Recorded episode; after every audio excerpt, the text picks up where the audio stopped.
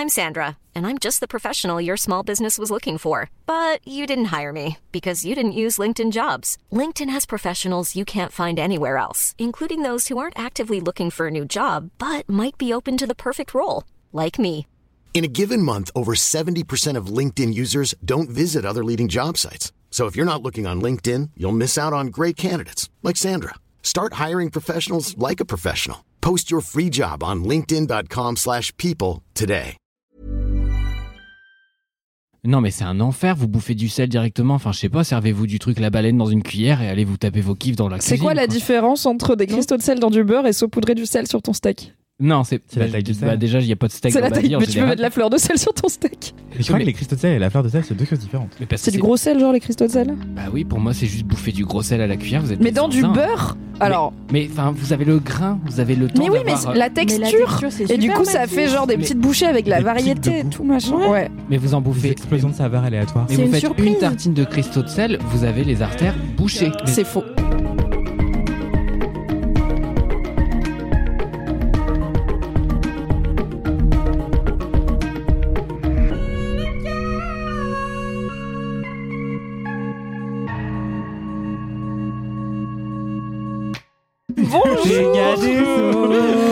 Juste avant ce bonjour, il y a Mathis qui a prononcé un jeu de mots illégal et du coup tu m'as vraiment eu en plein vol. Genre j'étais un- une perdrix, tu vois, qui prend son envol dans les cieux azur et tu m'as pou Du coup ça m'a cassé mon élan. Mais bonjour et merci Mathis pour ces jeux de mots. Donc dégâts des eaux mais pas des eaux. C'était le jeu de mots. super bien. Je vous le dis au cas où vous l'avez raté dans la cacophonie du bonjour. Bonjour et bienvenue dans Laisse-moi kiffer. J'espère que vous allez bien.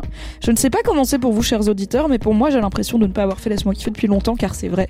Euh, j'ai manqué Oui. entre deux et trois épisodes, je sais plus.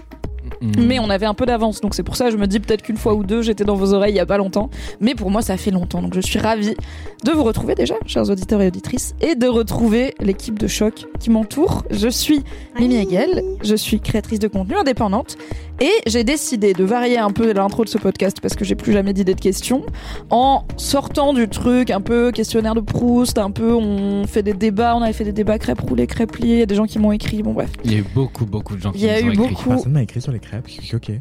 Bah moi aussi, des gens m'ont écrit sur toi en disant je comprends pas ce truc de retarder le plaisir, euh, la vie c'est une... mais la personne qui m'a écrit ça, genre elle pose une crêpe, après elle pose une crêpe au sucre, après elle pose une crêpe et elle roule les trois, donc elle retarde absolument pas le plaisir, tu vois, on est dans une une kiffance, Ça Finalement. m'énerve. Un J'ai trop envie de faire ça. un peu ouais, mais rouler tu vois. Les gâteaux de crêpes, c'est des lasagnes sucrées en fait. Oui. Putain, Non. Non, parce que tu les cuis pas, Il y a pas de sauce? tu vois. Déjà y a- bah la confiture c'est un peu de la sauce, si Ah, pour moi, c'est. Mais tu repasses pas le truc au four derrière, tu vois. On est, on est retombé Mais dans le cela vortex dit, euh, un cheesecake, tu le cuis pas forcément et c'est quand même un gâteau. Les vrai. gâteaux de crêpes sont peut-être des lasagnes. Votez sur Instagram pour cette question épineuse que Mathis s'empressera de mettre en story. Bien sûr.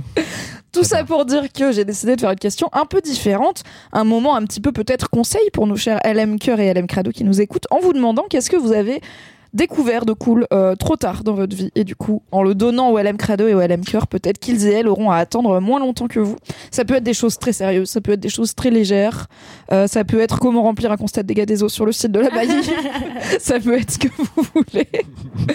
Est-ce que vous êtes inspiré ou est-ce que vous voulez que je commence Parce que là, je vois des regards paniqués. commence. Ok. Alors, j'ai deux réponses. Du coup, comme ça, ça vous donne une idée. Je- Il y a une réponse sérieuse, mais je vais pas la faire parce que du coup, sinon, c'est chiant. Et une réponse plus fun. La réponse sérieuse, c'est la thérapie, bien évidemment. Je pense que ma vie aurait été plus simple si j'avais été en thérapie plus tôt. Bah oui. Vous le savez, on en a déjà parlé plein dans LMK et ailleurs. Les petites étapes de la vie, la santé mentale, c'est important. N'hésitez pas à aller voir un ou une pro si vous en ressentez l'envie ou le besoin. À part ça, en vrai, c'est le beurre salé. Parce que je suis une huile d'olive familier.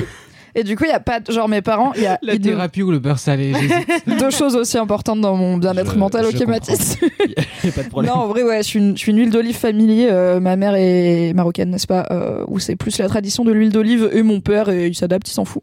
Et du coup, il y a pas de beurre chez mes parents. Genre, ils ont un vague bloc de beurre doux, premier prix. Pour les rares fois, où mon père, il fait une quiche et il veut du beurre pour sa pâte. Et ils ont de la margarine à étaler sur les tartines. Ah Genre, j'ai grandi ouais. avec la margarine. Ce que maintenant...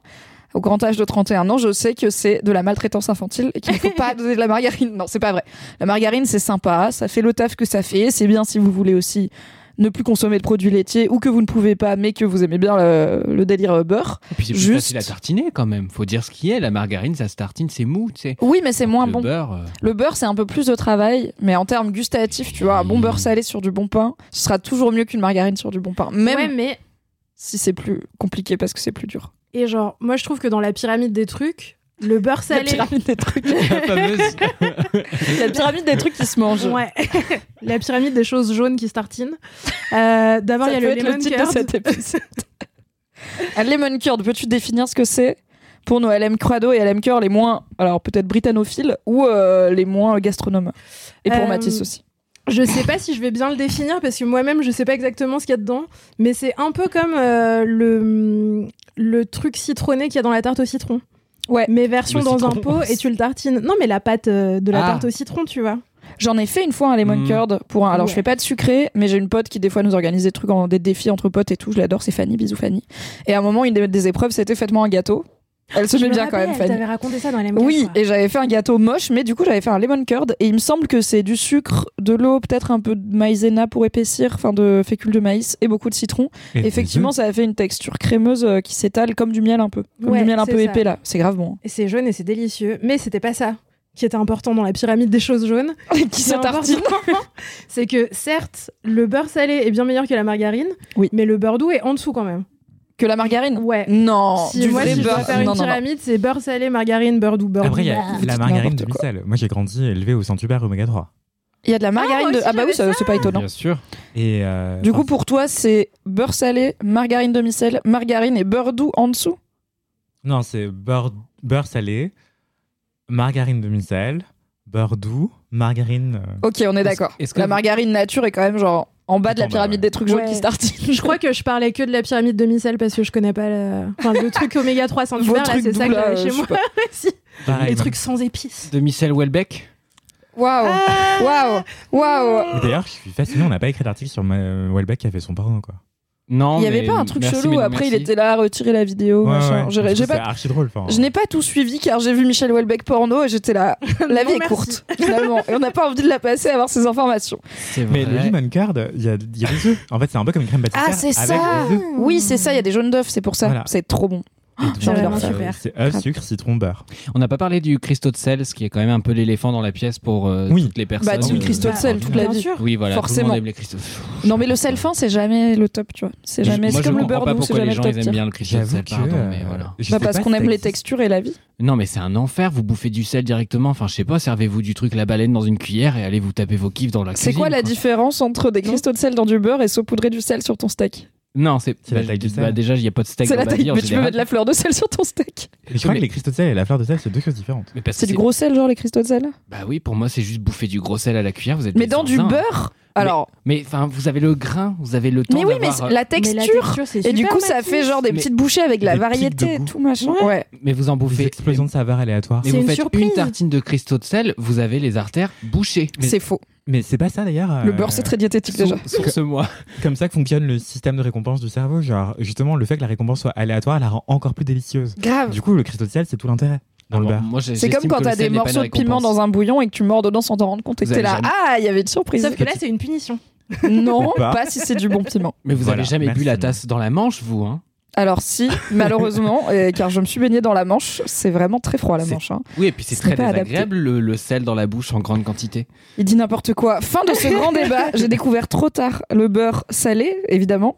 Euh, aussi oui, le beurre salé parce que mes parents ils sont au beurre doux et à la margarine sans Mm. sel. Donc euh, vraiment compliqué. des Mais j'ai aussi du coup découvert très tard la cuisson au beurre puisque mes parents cuisinent sans beurre et euh, c'est vraiment le feu. C'est maintenant ce que j'utilise pour absolument tout. J'ai vu passer tout à l'heure un reels Instagram de quelqu'un qui prend une plaquette de 500 grammes de beurre, le fout dans une poêle en fonte, pique des gousses d'ail entières crues dedans. Fout la poêle en fonte dans un genre de barbecue fermé. Du coup, tout le beurre fond et ça confie les gousses d'ail dedans. Je pense que c'est beaucoup de gâchis de beurre parce qu'à la fin, il y a vraiment beaucoup de beurre clarifié qui sert à rien. Ouais, mais. Tu peux t'en j'étais mi-deg, mi un peu kinké quand même.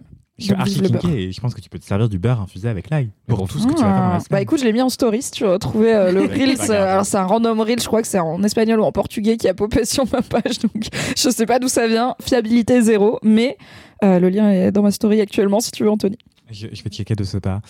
Euh, ce que j'ai découvert trop tard dans la vie, j'ai envie de dire le cabaret, mais j'en parle tout le temps, laisse-moi kiffer.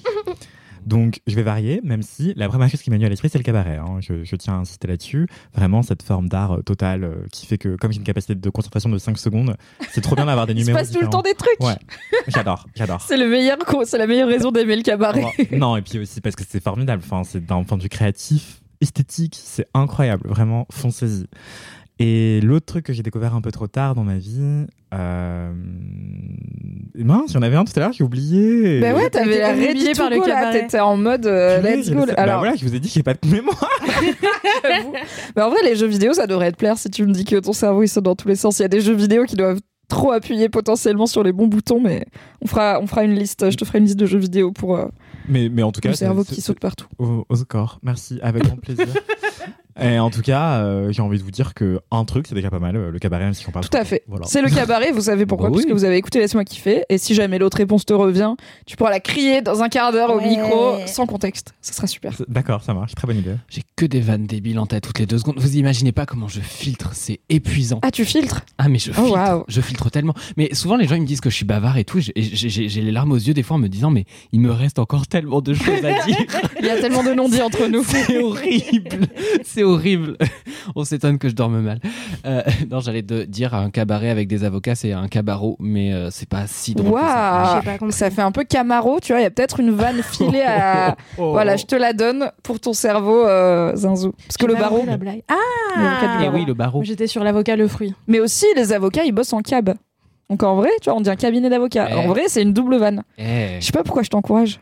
je veux des l'effeuillage Je avec euh, des avocats, ça va être incroyable. Et il y a si des vous êtes avocat et que vous faites de l'effeuillage, slidez dans mes DM. Sauf si vous êtes importé. Chacun son kink, écoute. le petit plaisir de l'uniforme, la robe et tout. Grand plaisir. Non, je vais pas dire ce que j'ai pensé. Euh, moi, ce que j'ai découvert trop tard dans la vie, bah, c'était ma bisexualité, très clairement, parce que j'ai mis vachement de temps à comprendre ce que c'était, parce que je pense qu'il y avait assez peu de représentation à ce moment-là, et en tout cas là où j'ai grandi, et dans le milieu dans lequel j'ai grandi, et euh, en fait, j'avais vraiment ce truc comme comme beaucoup de gosses, je pense bisexuels, qui était un peu dans ce truc de euh, passer de l'impression d'être gay à la semaine d'après en mode non c'est bon je suis guéri ah non je suis gay ah non je suis guéri et euh, puis après bah, j'ai compris que ah, les deux existaient coexistaient en Et moi oui. et que je, je n'allais être que conflit euh, entre porter des pantacours et être euh, ultra stylé et faire du walking et voilà ma vie serait cet entre deux The Two Gender, se porter des pantacours et être ultra stylé. Exactement. Non, je pense que si j'avais découvert évidemment plutôt au-delà de la bisexualité, en vrai, le fait de pouvoir, euh, bah, bah, Anthony vient de retrouver. Note-le, ça va repartir.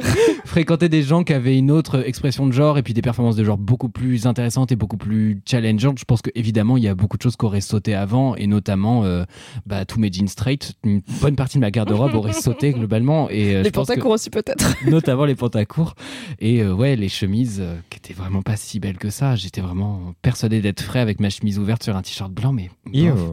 Ouais. Ah non, attends, attends, attends. Non, non, euh, Zero, Zero, T-H-E plus loin R-O. Je crois que c'était Zoro mal prononcé, mais ok, c'est pas Non, je sais que c'est un, un accent pourri, désolé. The Raw. Zero, qui est la marque de luxe des sœurs Olsen, Ok. ont justement popularisé ce look incontournable dans Ce la mode ces euh, dernières Sims, saisons. finalement.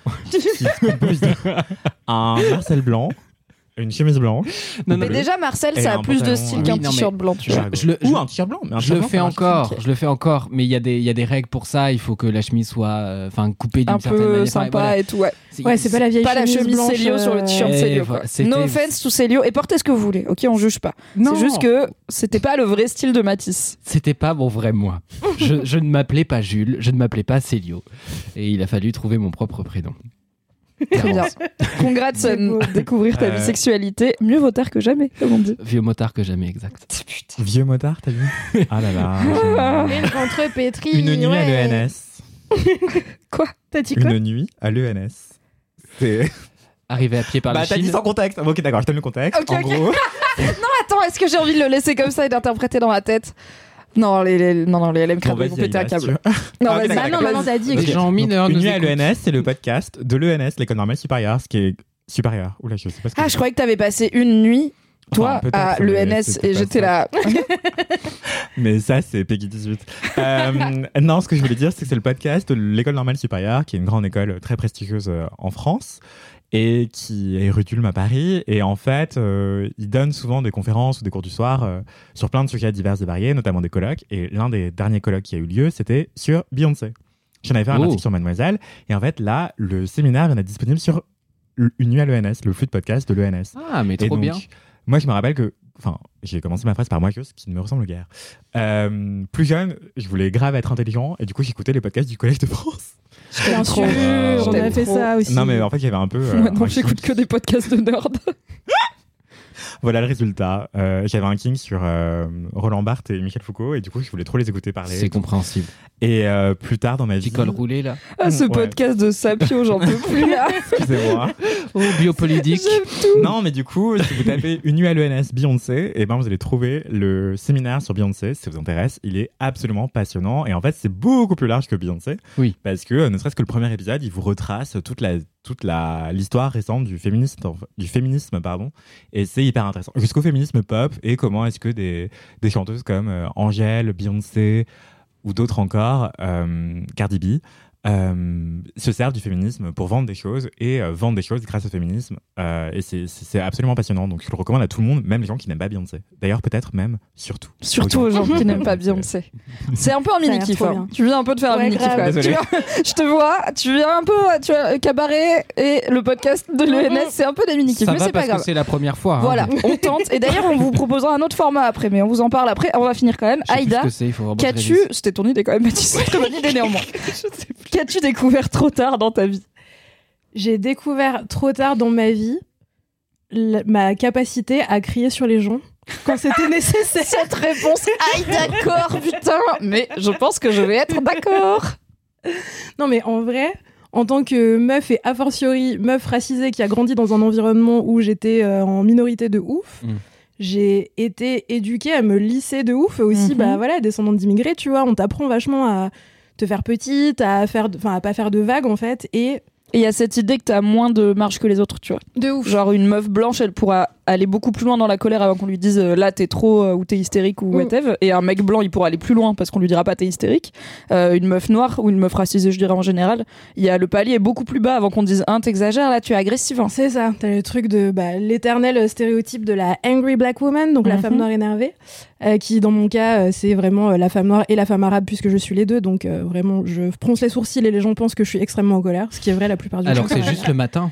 Et je suis énervée le matin aussi, ok. C'est vrai. Et, euh, et bref, j'ai vraiment été, euh, j'ai vraiment été euh, socialisée à non seulement euh, pas faire de bruit et pas faire de vagues, mais aussi à pas prendre ma défense. Parce qu'en fait, quand on t'éduque dans ce truc de euh, il faut que tu te fasses petite à tout prix, euh, le jour où il y a une situation dans laquelle, euh, en fait, euh, enfin, les gens en face de toi sont en tort, ce qui arrive assez souvent car le racisme existe et le sexisme aussi. Euh, Et les gens cons en général aussi. Ouais. euh, T'as l'impression que t'es pas légitime à prendre ta défense et que t'es en tort.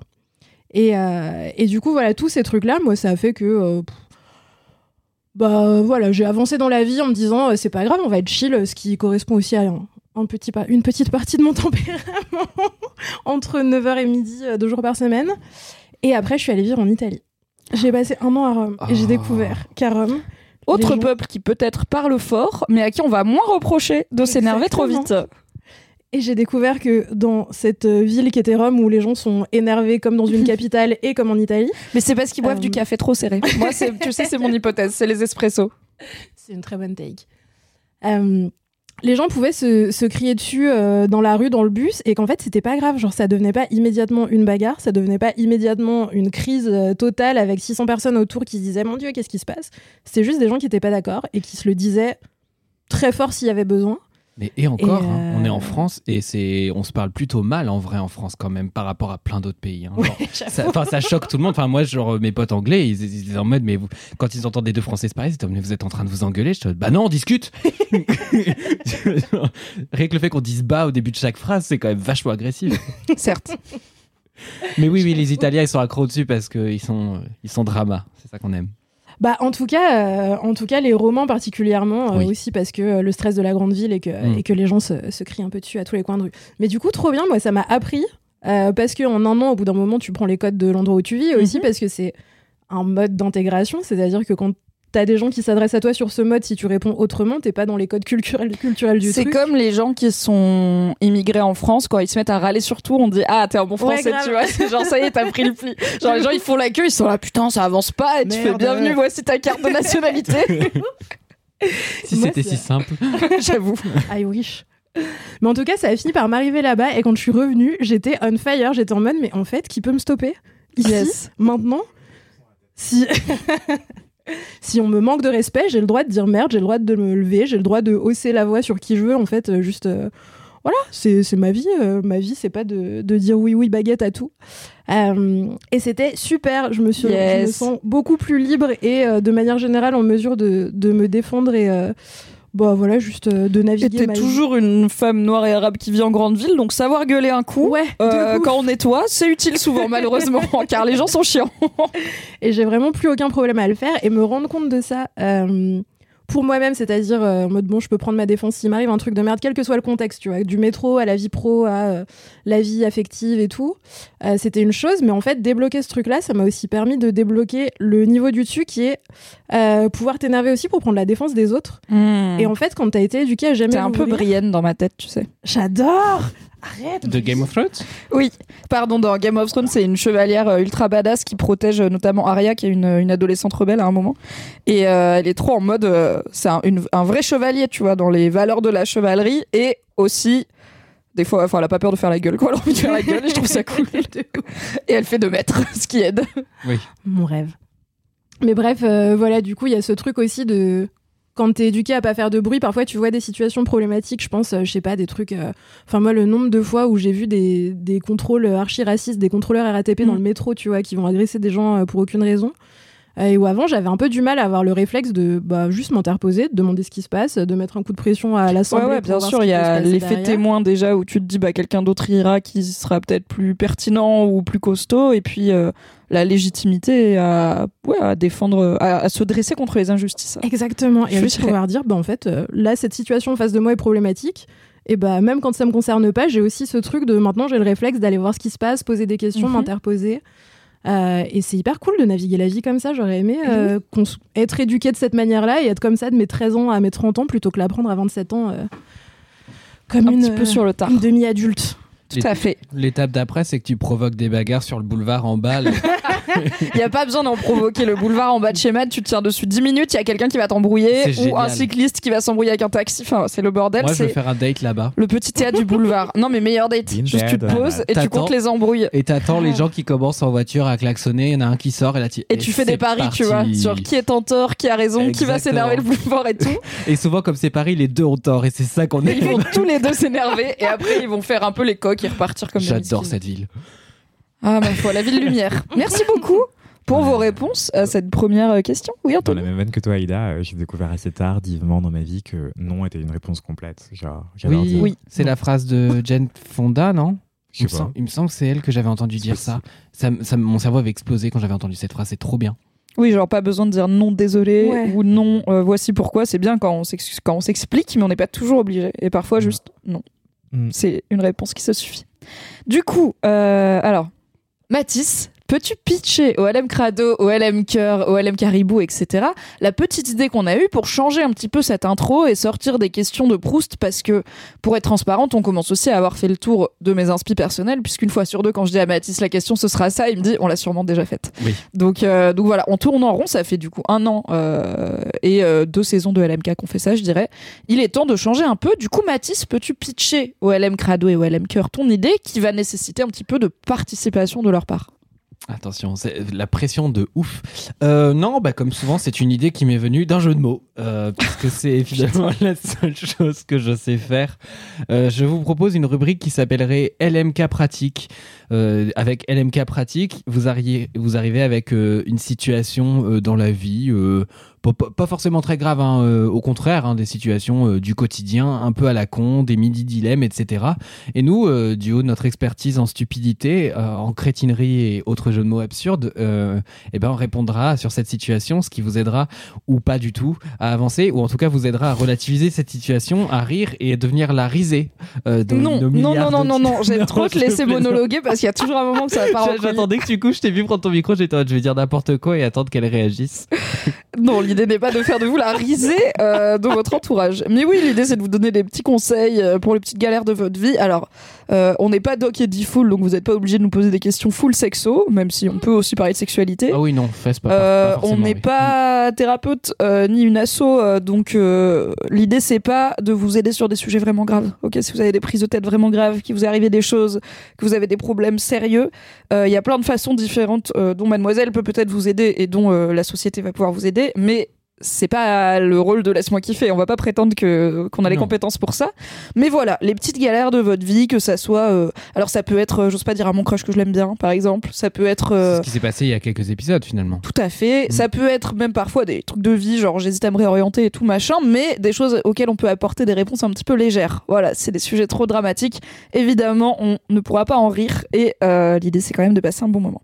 Donc envoyez tout ça en DM plutôt. Ouais, en DM, soit vous le racontez dans un petit paragraphe comme vous le faites sur les vides bolos ou les anecdotes de stars. Vous pouvez faire des vocaux tant que vous limitez ça à, à les grands max deux vocaux. Deux vocaux Insta, donc deux minutes. C'est le grand max. hein. Si c'est un vocal, c'est quand même mieux. Oui. Et euh, voilà, parce que c'est toujours chouette que vous nous partagiez des choses. Et d'ailleurs, on commence à être à court de vide bolos donc je fais un appel euh, ici, mais je pense que je ferai un appel avant ça sur les, sur, les, réseaux. Tout à fait. Voilà. Continuez à nous raconter vos vies, ça nous passionne. Et speaking of raconter sa vie. Et Donc Mathis m'a dit qu'on était un peu en rade de vide bolos, d'anecdotes de stars et tout. il faut pas hésiter à me repoper si vous en avez envoyé que je l'ai pas lu ou que ça. a Oui, pas oui. été- voilà, parce Euh, que Mathis a beaucoup de DM à trier, du coup parfois il y en a qui une organisation euh, vraiment au niveau du celle On n'a pas carte. un Excel vide bolos par exemple, avec euh, copier-coller le texte, le pseudo de la personne qui l'a envoyé, quelle date, est-ce qu'on l'a publié ou pas? Non, ce n'est pas aussi organisé, c'est laisse-moi kiffer. Et non. C'est le bordel. J'envoie du love à Soraya, je sais que tu écoutes ça et que tu aimerais qu'on ait un Excel et que peut-être tu vas me proposer de le faire. On peut vivre sans Excel, tout va très bien. Soraya, elle, genre, c'est ma meilleure amie et elle bosse avec Excel tellement que pour son Noël, mon mec lui a offert un portrait d'elle en pixel art fait dans un tableur Excel. Genre, euh, c'est une feuille Excel et du coup, il a, ça a rempli des cases et tout pour reproduire une photo d'elle. Il l'a imprimé, il l'a encadré, il lui a offert. Ça a l'air trop super. En vrai, c'est un pur cadeau. elle était MDR et elle l'a affiché chez elle. Mais ce n'est pas le sujet dont je vous parle. Je voulais faire une parenthèse sur Excel, mais peut-être c'est long. C'est un peu long, il est 17h34. Pardon. On n'a pas commencé ni les commentaires ni les kiffs. Une autre fois. Je dis ça pour vous, hein. moi j'ai Une le autre temps, hein. fois, Je vais boire des coups fois. après, mais ça va. Tout va bien.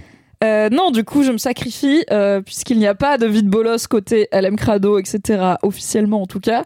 Il y en a côté Mimi, puisque, alors vous le savez si vous avez suivi le dernier live Laisse-moi kiffer qui a eu lieu fin février 2023, mais j'ai moi-même vécu une vie de bolos, puisque euh, je me suis, sans trop de surprise, fait bannir de Twitch pour la première fois, ce qui m'a permis d'apprendre plein de choses. Contexte, euh, j'ai fait, je vous en avais parlé, pour la première fois j'ai fait un shooting de nu euh, avec un photographe qui s'appelle le cerf tout nu, un cerf comme l'animal, et j'ai reçu les photos pendant que j'étais en déplacement, on en parlera, spoiler c'est mon kiff, Euh, je les ai trouvées très belles et je me suis dit bah je vais, tout comme j'avais fait un live sur ma chaîne Twitch où j'avais parlé de mon premier shooting en lingerie, euh, je vais euh, montrer les photos aux gens en les floutant bien sûr, en floutant les tétons, les pubis, tout ce qui est un peu trop explicite. Twitch c'est les mêmes règles qu'à peu près partout, c'est-à-dire tétons féminins c'est non, Oui, des et, règles américaines. voilà, les règles quoi. américaines puritaines de base. Et, euh, et parler voilà de rapport au corps, de bienveillance, de regard sur soi et tout. J'ai fait ce live, c'était super. Si vous étiez là, merci beaucoup. Le, et voilà, c'était très bien. Je fais des vues, mais pas, enfin un peu plus que d'habitude parce qu'il y a quand même marqué à poil dans le titre, mais ça va.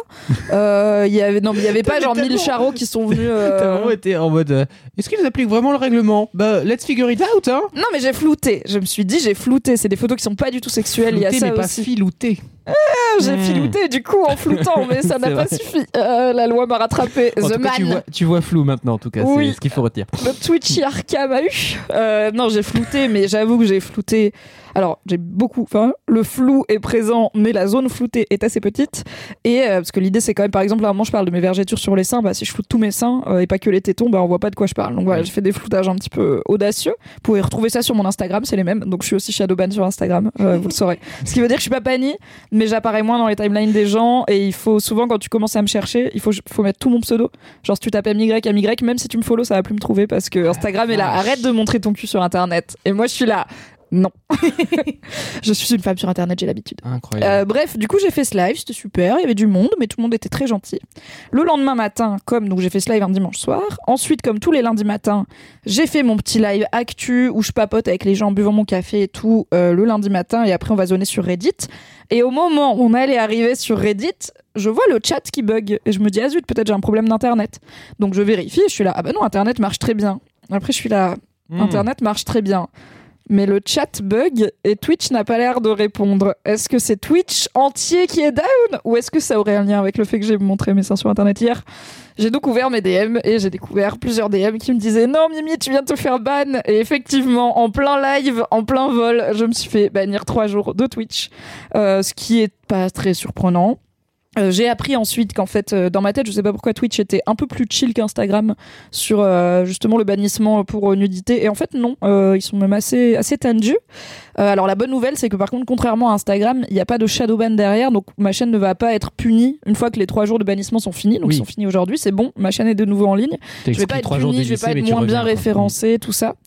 Euh, j'ai appris plusieurs choses. La première, c'est que quand t'es banni Twitch, t'as pas le droit d'être sur une autre chaîne Twitch. C'est pour ça que je n'étais pas au dernier LMK en au live. où nous étions trois. Euh, et genre littéralement la chaîne de Mademoiselle aurait été bannie. C'est vraiment euh, vous Ouais. hébergez un criminel quoi. C'est ouf euh, ça. ouais. Comment t'as su Bah, ça, on le savait. Alors hein. je l'ai su parce que ma criminel. chère euh, Marie Camier, euh, que j'embrasse, Marie Kigai sur Twitch m'a prévenu.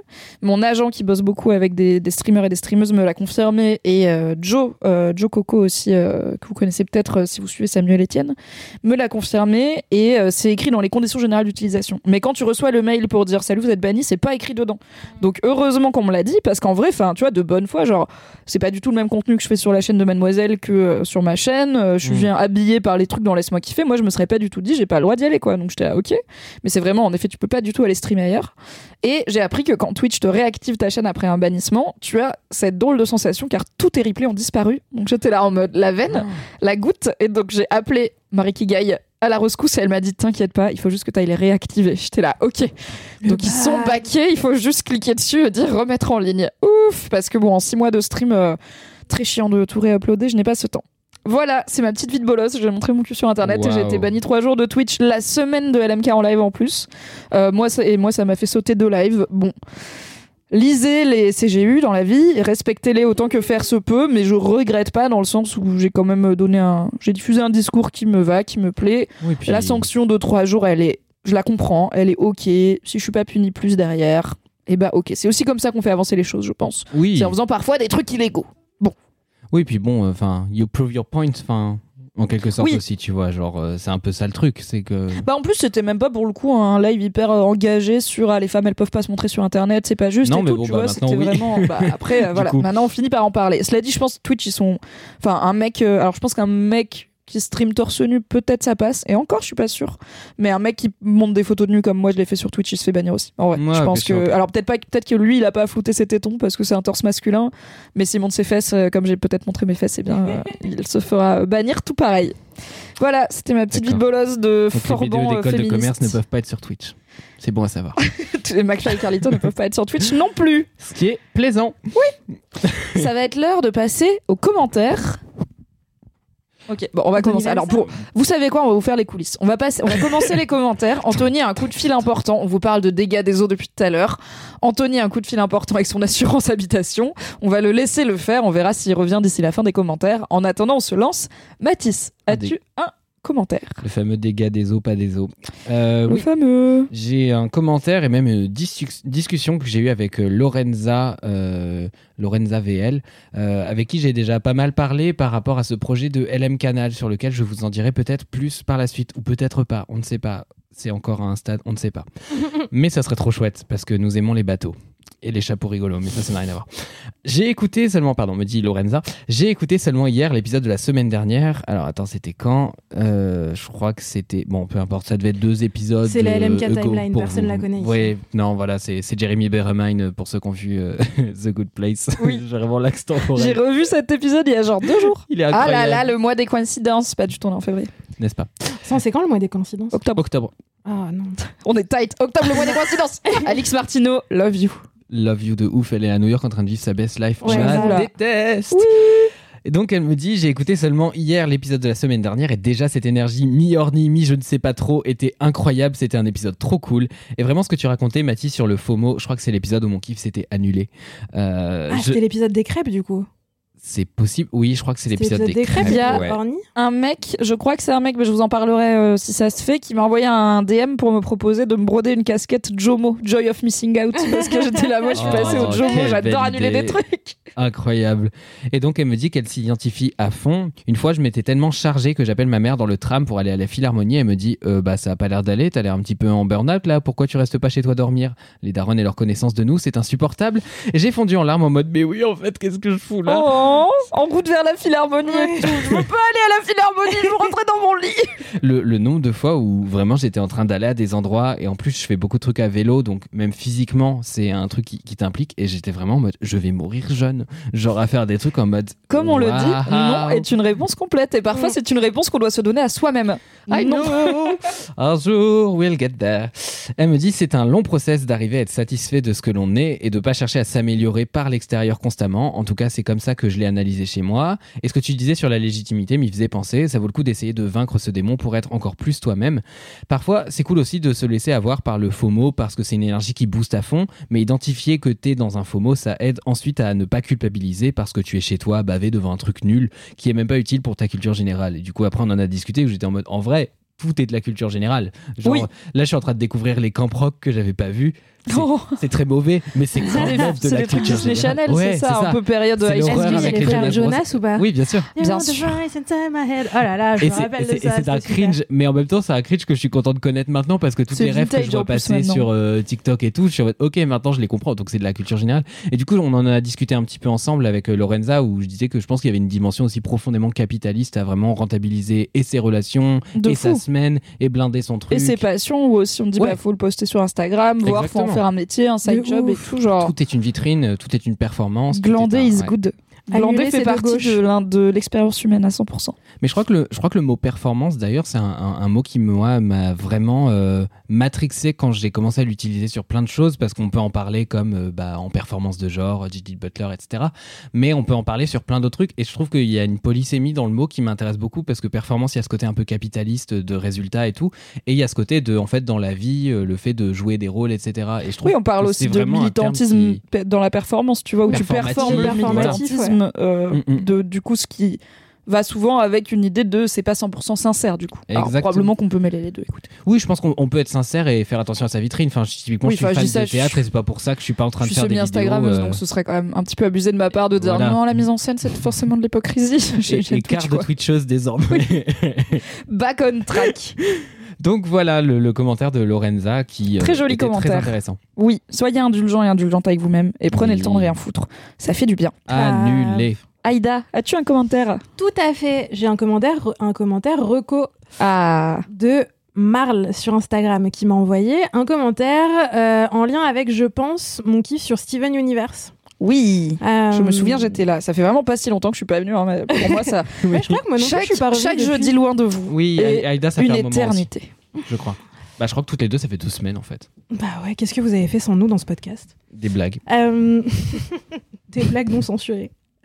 Alors, Marl me dit Hello avec plein de hauts et plein de joie. Je rebondis sur ton kiff de Steven Universe dans LMK d'hier, que j'adore by the way. La bande-son est incroyable et tout, c'est trop bien. Vous êtes nombreux et nombreuses à m'avoir écrit en me disant euh, Steven Universe, c'est trop bien. Merci de m'avoir écrit pour me dire ça. J'étais très contente euh, de savoir qu'on était plein. Merci de m'avoir dit Ouais, la bande-son, elle est trop cool et tout. C'est vrai, du coup, je l'ai remise dans mes playlists et euh, des fois, je chouine maintenant. Bref, du coup, on me... Marl me dit Je suis trop content que vous en parliez dans LMK. J'ai mis un point parce que tu disais dans un LMK précédent que quand on mettait des points, ça te faisait te sentir importante. J'ai dit que quand on mettait des points dans les phrases, ça me faisait me sentir importante. Surprenant car c'est l'enfer. Non, ça me ai- ressemble. J'en en ai aucune idée, mais c'est possible. Après, c'est peut-être une petite phrase à la volée. Comme T'as l'impression que les gens ils sont plus polis avec toi, genre ils mettent les formes un peu, c'est ça? Ouais, grave, je sais pas. Ok. avant, avant d'être là, je bossais dans l'édition, tu vois, genre j'ai quand même un, un attrait un peu vrai. bizarre pour la ponctuation. C'est vrai. Anyways. Euh, du coup, Marl me dit Je te conseille un cartoon qui me conforte aussi, Hilda, qui est sur Netflix. J'ai trop kiffé parce que c'est super chill. Il n'y a pas toutes les couches émotionnelles de Steven Universe. Ça parle de Hilda, qui est une petite fille qui vit dans les montagnes avec sa mère et des créatures fantastiques qui se retrouvent à déménager dans la ville et on suit sa transition et sa découverte de nouveaux milieux. Voulu, voulu, voulu. C'est une de dire au revoir. au revoir. Euh, Ouais, très c'était très bien.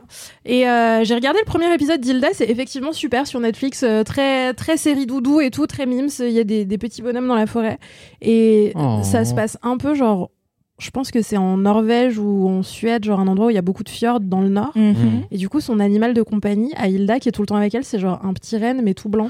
Et c'est vraiment super. Trop mignon. Ça va, moi aussi, je veux un petit renne, wesh. Bah ouais. Et du coup, voilà, c'était super. Merci Marl pour la reco. Je pense que je vais poncer ça euh, quand j'aurai la gueule de bois. C'est-à-dire. Je vois à quoi ça ressemble, c'est très sympa en plus. C'est vrai. très cool, ouais. Les Moi, j'aime bien les-.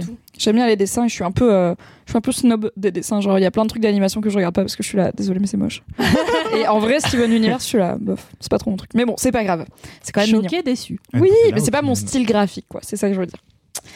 J'ai un commentaire de Berelli euh, qui n'était pas le commentaire que j'avais prévu de vous lire puisqu'il vient de m'arriver, euh, mais euh, il est très très gentil donc je vais vous le lire parce qu'il me fait très plaisir. Béré me dit Bonjour Mimi, après des années de suivi silencieux de tes divers contenus, je me lance dans un petit message de reconnaissance pour ton, ton- pour ton travail. Je suivais de loin ton travail sur Mademoiselle et je suis une auditrice de Laisse-moi kiffer depuis le lancement du podcast. Merci d'être là. En since 2002. Day One. À force de t'écouter dans ce podcast, j'ai découvert que je partageais de nouvelles passions euh, et de, de nombreuses passions et points de vue similaires. Je suis moi-même une fervente adoratrice de l'automne et de tout ce qui va avec, champis, citrouilles, soupe, etc. Passionnée de jeux de société, jeux de rôle et d'escape game, je travaille partiellement en tant que game master. Je partage ta vision du féminisme et l'intérêt que tu portes aux masculinités et plein d'autres choses encore. J'ai été ravie de voir le chemin que tu as parcouru tes derniers mois, blablabla. Bla, je vais pas tout vous lire, bah, ça fait un peu euh, ego trip. Euh, étant également vidéaste indépendante, je connais la galère que ça peut être parfois et le plaisir d'être sa propre patronne. Euh, suite à l'événement du ban de Twitch qui m'a un peu énervé contre Internet, j'en profite pour te dire bravo et te remercier pour ton travail. Merci beaucoup, euh, Ah, c'est Béré. trop chou comme Oh. commentaire. Merci d'écouter Laisse-moi kiffer. Merci de suivre que je, ce que je fais. Ça me fait très plaisir. Donc merci pour ce message qui est arrivé pile à temps, euh, tout chaud, sorti du four, dans Laisse-moi kiffer.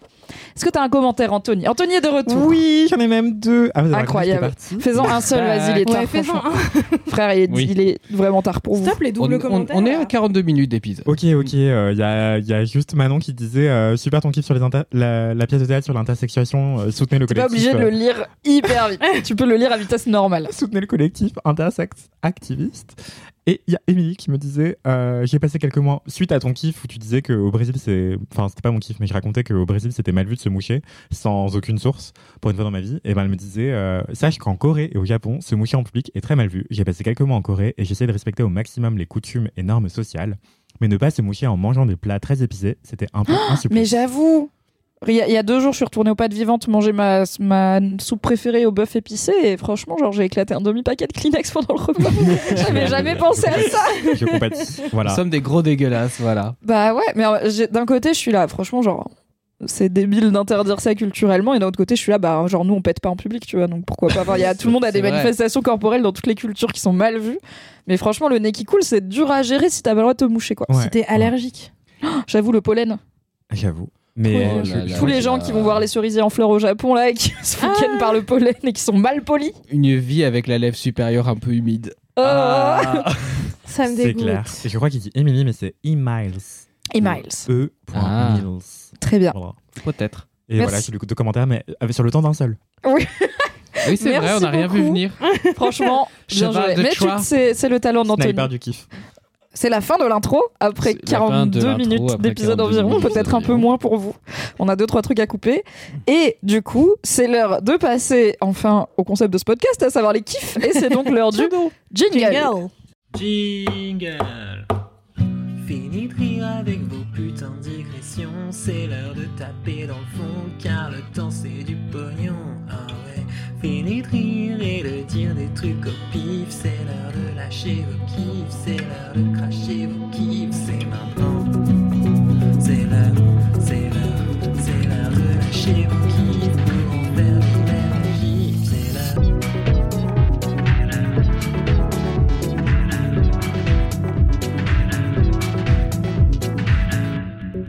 Waouh, merci, Merci, Valentin. En aparté, on racontait à quel point on a kiffé mon autocollant. Ah mon dieu, j'ai oublié de parler des autocollants que j'ai reçus Oh, attendez, attends, attends, attends, attends, attends, attends, attends. En parlant de trucs qu'il faut pas oublier. Alors attendez, si on a des... on les fera la prochaine fois. On est déjà à 45 minutes Ouais, d'épisode. ouais, et on a... Mais non, mais on a commencé tard, c'est pour vous. Il est 6h moins 10 la mif. Vous avez l'air d'avoir du taf. Et la tout, merde, J'ai vraiment encore trois articles à écrire, s'il vous plaît. Ouais, ok. à la, à la Oh. merveilleuse personne qui m'a envoyé des stickers de Belgique, il me semble. euh, je ne t'oublie pas, je t'aime et je parle de toi dans le prochain épisode. Très bien. Euh, mon kiff cette semaine, c'est la chaîne de Kitty Martin. Ça s'écrit K-I-T-E-S-Y, plus loin Martin comme le prénom, M-A-R-T-I-N. Euh, savais bien que tu l'épelles quand même. oui, parce que l'autre fois j'ai dit Anthony avec un H et la personne a écrit H-A-N-T-O-N-Y. Anthony J'ai envie de t'appeler Anthony avec l'accent allemand. Mais C'était absurde. Genre- En plus, c'était pour un truc hyper Anthony important. Vincent C'était hyper important, c'était pour mon contrat EDF. Enfin, bref. Je Incroyable. vous raconterai mes péripéties un jour. euh, ça fera une vidéo. Fais un podcast entier sur ta vie de proprio. Ou une chaîne YouTube. Oh Euh, du coup, j'ai dit chaîne, mais j'ai pas précisé YouTube. La chaîne YouTube de Kitty Martin. Kitty Martin, c'est qui? C'est une designeuse de bijoux upcyclés. Elle était styliste de formation. Elle a traversé des écoles de ouf, euh, dont les Arts Déco. Et euh, elle a travaillé pour différentes maisons de luxe, puis des maisons plus euh, prêtes à porter. Donc, elle a, travaillé pour euh, Lacoste, il me semble. Après, elle a travaillé notamment pour Hero, The Couple, et d'autres marques encore, euh, notamment des marques de fast fashion dont elle est un peu moins fière. Mais ce qui est hyper intéressant, c'est qu'elle parle de tout son processus créatif aujourd'hui, qu'elle dirige sa propre marque de bijoux upcyclés. Donc, elle, ça veut dire quoi? C'est qu'elle surcycle. Elle prend des matières qui étaient soit euh, inutilisées parce que euh, on n'utilise plus des bijoux de nos grands-parents, ou bien qui sont des dead stock, donc des fonds Des invendus. dormants, des invendus, des matières, des rouleaux de matière, des chutes de matière qu'il y Mhm. aurait dans, dans les maisons de couture ou même des marques euh, grand public qui euh, auraient commandé en masse plein de chaînes de vêtements ou de chaînes euh, de, chaînes de bijoux. Euh, eh bien, elle va récupérer tout ça, tout ce stock dormant, voilà, c'est ça, dead stock, du stock dormant des, des marques pour en faire des bijoux. Et du coup, c'est hyper intéressant. Et parfois, c'est même pas de, des stocks dormants euh, premier degré de bijoux. Parfois, elle va retrouver de la cire, elle va en faire des bijoux trempés dans de la cire pour faire Ah, des couleurs hyper vives et tout. Oh, trop bien. Parfois, c'est des mousquetons. Euh, et du coup, c'est archi stylé, j'adore. Et en plus, euh, à la rédaction de Mademoiselle, on est quelques personnes à avoir un délire autour des mousquetons. Du coup, on est ravis. Euh, moi, Je j'adore ce au courant de mousqueton. cette Quand tendance. tu dis un délire, c'est pareil que ton délire sur les, les avocats? Ready to pop the question? The jewelers at BlueNile.com have got sparkle down to a science with beautiful lab grown diamonds worthy of your most brilliant moments. Their lab grown diamonds are independently graded and guaranteed identical to natural diamonds, and they're ready to ship to your door. Go to BlueNile.com and use promo code LISTEN to get $50 off your purchase of $500 or more. That's code LISTEN at BlueNile.com for $50 off. BlueNile.com code LISTEN. En robe? Non. Genre un kiff. Ok, ah ouais, moi je suis plutôt sur un... Non, ok, je suis... J'ai pas dit qui. Non mais euh, maintenant TMI, voilà, moi j'ai un peu un kink mousqueton, donc je me demandais si c'était une façon Quoi polie de dire Ah. bah j'aime bien, tu vois, le workwear. La mousse que Je comprends, je comprends. Pourtant je suis pas dans la team euh, faire de l'escalade, c'est sexy, voilà. Bon, Ouais, mais faites le- de l'escalade si vous voulez, mais je suis pas en mode ah ouais, tu fais de l'escalade? Ah. Apparemment, en ce moment l'escalade c'est un peu genre ah ouais, il fait de l'escalade en plus. Ouais, franchement, Ah, je parce qu'ils sont musclés, les gens qui font de l'escalade. Ouais, les cordes et les mousquetons, ça Ouais, fonctionne. Ça, ça fonctionne. J'avoue, monter, euh, monter au bloc, euh, je m'en fous, tu vois. Mais Hmm, les ouais. cordes et les mousquetons, Ou Ah ça, ouais, ouais, sur un bloc, pardon. Euh, On fera l'MK Orny un jour, écoutez. Avec... C'est tous Ah, les jours là. Laisse-moi kinker Putain Mais on l'a dit Bah 30 oui. fois, je crois. Bah oui, mais pourquoi on l'a jamais fait alors? On avait fait un LMK spécial cul pour l'édition une émission grand 69. public, Mimi. Laisse-moi non, mais on parle de- oh là là.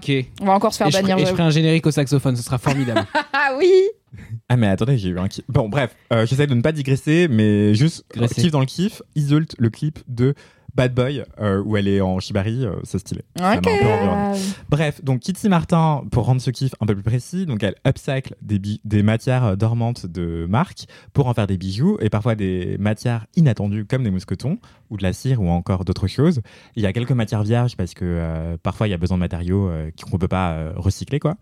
Et elle raconte tout son processus créatif, ses inspirations, ses recherches de matière, et même ses doutes, ses moments d'échec, ses, essais ratés, euh, et même un peu de sa vie de famille et sa vie de couple et sa vie de, avec, de jeune maman. Et en fait, je dis jeune maman, euh, bon, elle a 37 ans, il me semble, c'est jeune, évidemment, mais sur le paysage YouTube, c'est presque vieux.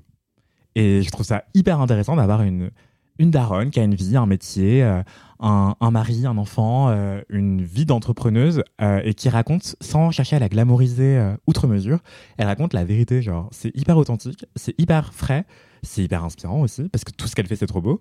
Et même ce qu'elle fait qui est, qui est raté, bah, tu dis waouh, elle le montre et ça me décomplexe, ça me déculpabilise et c'est hyper intéressant.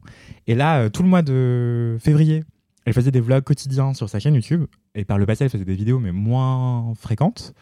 Euh, et ces archives sont hyper intéressantes aussi. Et donc tout le mois de février, elle faisait des daily vlogs parce que elle avait une collab qui sortait le 18, samedi 18 février en collab avec Gani. Elle sortait une collab avec Gani, G-A-N-N-I, qui est une marque euh, scandinave qui est trop trop belle, qui fait des trucs trop stylés. Et du coup, la collab Kitty Martin Gani était dispo que un jour.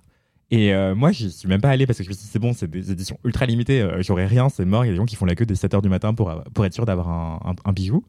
Et ben, mais je suivais ses aventures depuis euh, un bail et j'ai suivi ses daily vlogs tout le mois de février. Et genre, quand elle a fait le vlog sur l'ouverture de, de sa collab, elle a fait un pop-up store le temps d'une journée. Bah, genre, j'ai versé ma petite larme parce que j'ai l'impression d'avoir suivi ses aventures, tu vois. Ah, c'est trop At. Kelsey, envoie un bijou à Anthony, il est pas venu au pop-up store, ok, il y avait trop la queue. Envoie. Voilà. Et du coup, sa chaîne YouTube est trop, trop stylée. C'est en anglais C'est- en français, c'est une en français, parisienne. Parce que Kelsey Martin, tu vois, j'étais là. Est-ce que c'est Kelsey Martin Non, non, ça s'écrit- ou est-ce que c'est Ça Kelsey se dit- Martin Ça se dit Kitsy, mais ça s'écrit. K-I-T-E-S-Y. Ah, c'est Ok, Kitty. ouais. Kitsy. Mais écrit à l'américaine, quoi. Bah non, parce qu'on dit pas Euh, Kitesy, tu vois. Ouais, c'est Ok. vrai, mais. Un prénom que je ne connaissais pas, mais très Moi joli. non plus, mais très beau prénom. Et, euh, c'est une femme euh, adorable, euh, hyper euh, intéressante et qui fait des bijoux créatifs. Et je pense qu'elle va aller loin. Et je lui souhaite en tout cas. Et je vous, je vous souhaite aussi de suivre ses aventures sur YouTube. Et c'est trop cool d'avoir du temps long, euh, je trouve. Enfin, je vous dis du temps long. Les vlogs, ils durent 20 minutes, tu vois. Mais en Mm. fait. euh, À l'ère du TikTok, n'est-ce pas Et des YouTube à l'ère de Shorts TikTok et des vidéos de 60 secondes max. Enfin, moi, parfois, ça me déprime un peu. Genre, euh, je, Oui. je propose des vidéos euh, à la team vidéo chez Mademoiselle. On me dit Ah non, deux minutes, c'est trop long. Et je suis là, genre, deux minutes, c'est rien. Enfin, Bah ouais, t'as rien T'as le pas temps le temps de hein. grand chose, ouais. voilà. Donc, Kitty Martin et les vlogs en général. Et regardez YouTube, ouais, c'est trop, trop bien. Grave. Mais après, c'est un peu un kiff de, de vieux. Voilà.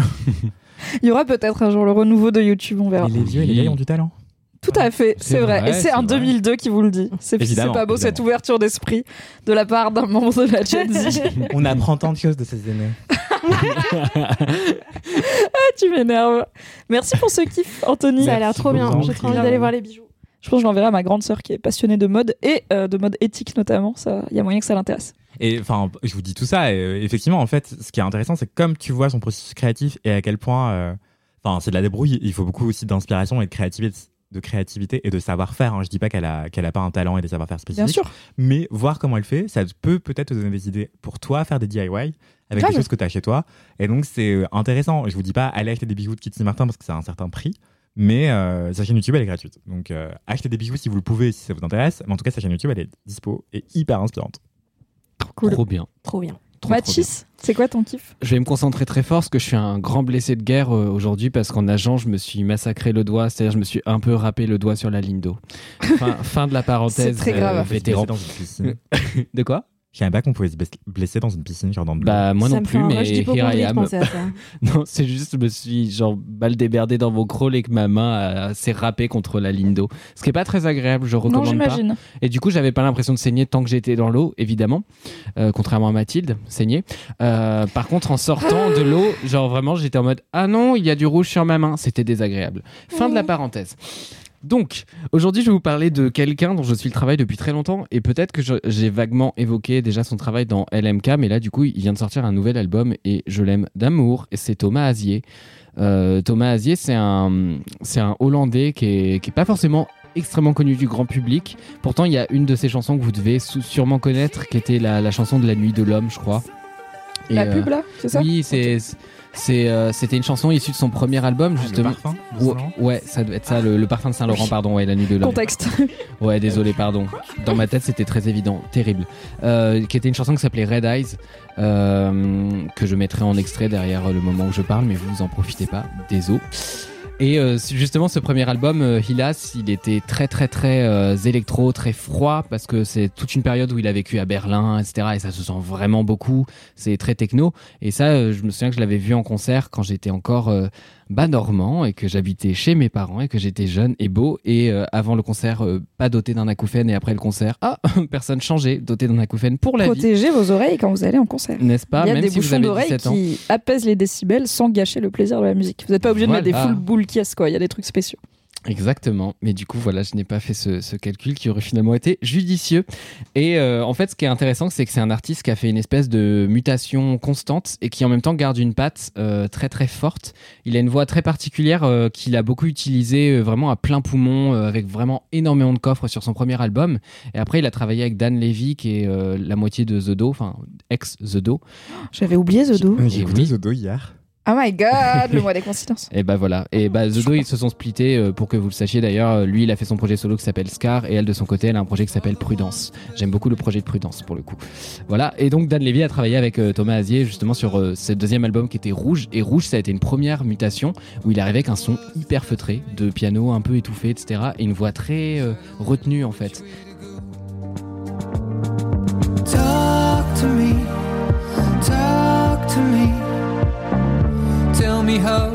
Après, il y a eu euh, l'album euh, Stray, si j'en loupe pas, je crois que c'est ça dans l'ordre, euh, où Stray, pour le coup, il y a un espèce de mix des deux qui est sorti l'année suivante, donc là on est en 2018. Euh, et avec Stray, du coup, il, a, il affirme déjà un début de virage un peu, comment dire, un peu expérimental sur certaines chansons. On commence à se dire, waouh, il va où? Sachant que, encore une fois, il a le premier album, je dis techno et électro, mais en même temps très, très, très. Très radio, enfin des, des, des chansons qui sont vraiment bien standardisées, qui fonctionnent, sachant que le mec a un physique, euh, enfin une allure de ouf de mannequin, euh, il a que ses cheveux en arrière. euh, c'est- Anthony vient d'ouvrir Ah, il Google il a- Images. il a le physique d'un Européen de l'Est euh, type quoi, vraiment un physique un peu froid et tout, un peu impressionnant, Un peu comme Viggo Je Mortensen. redépose mon téléphone. ce qui déçoit. Anthony.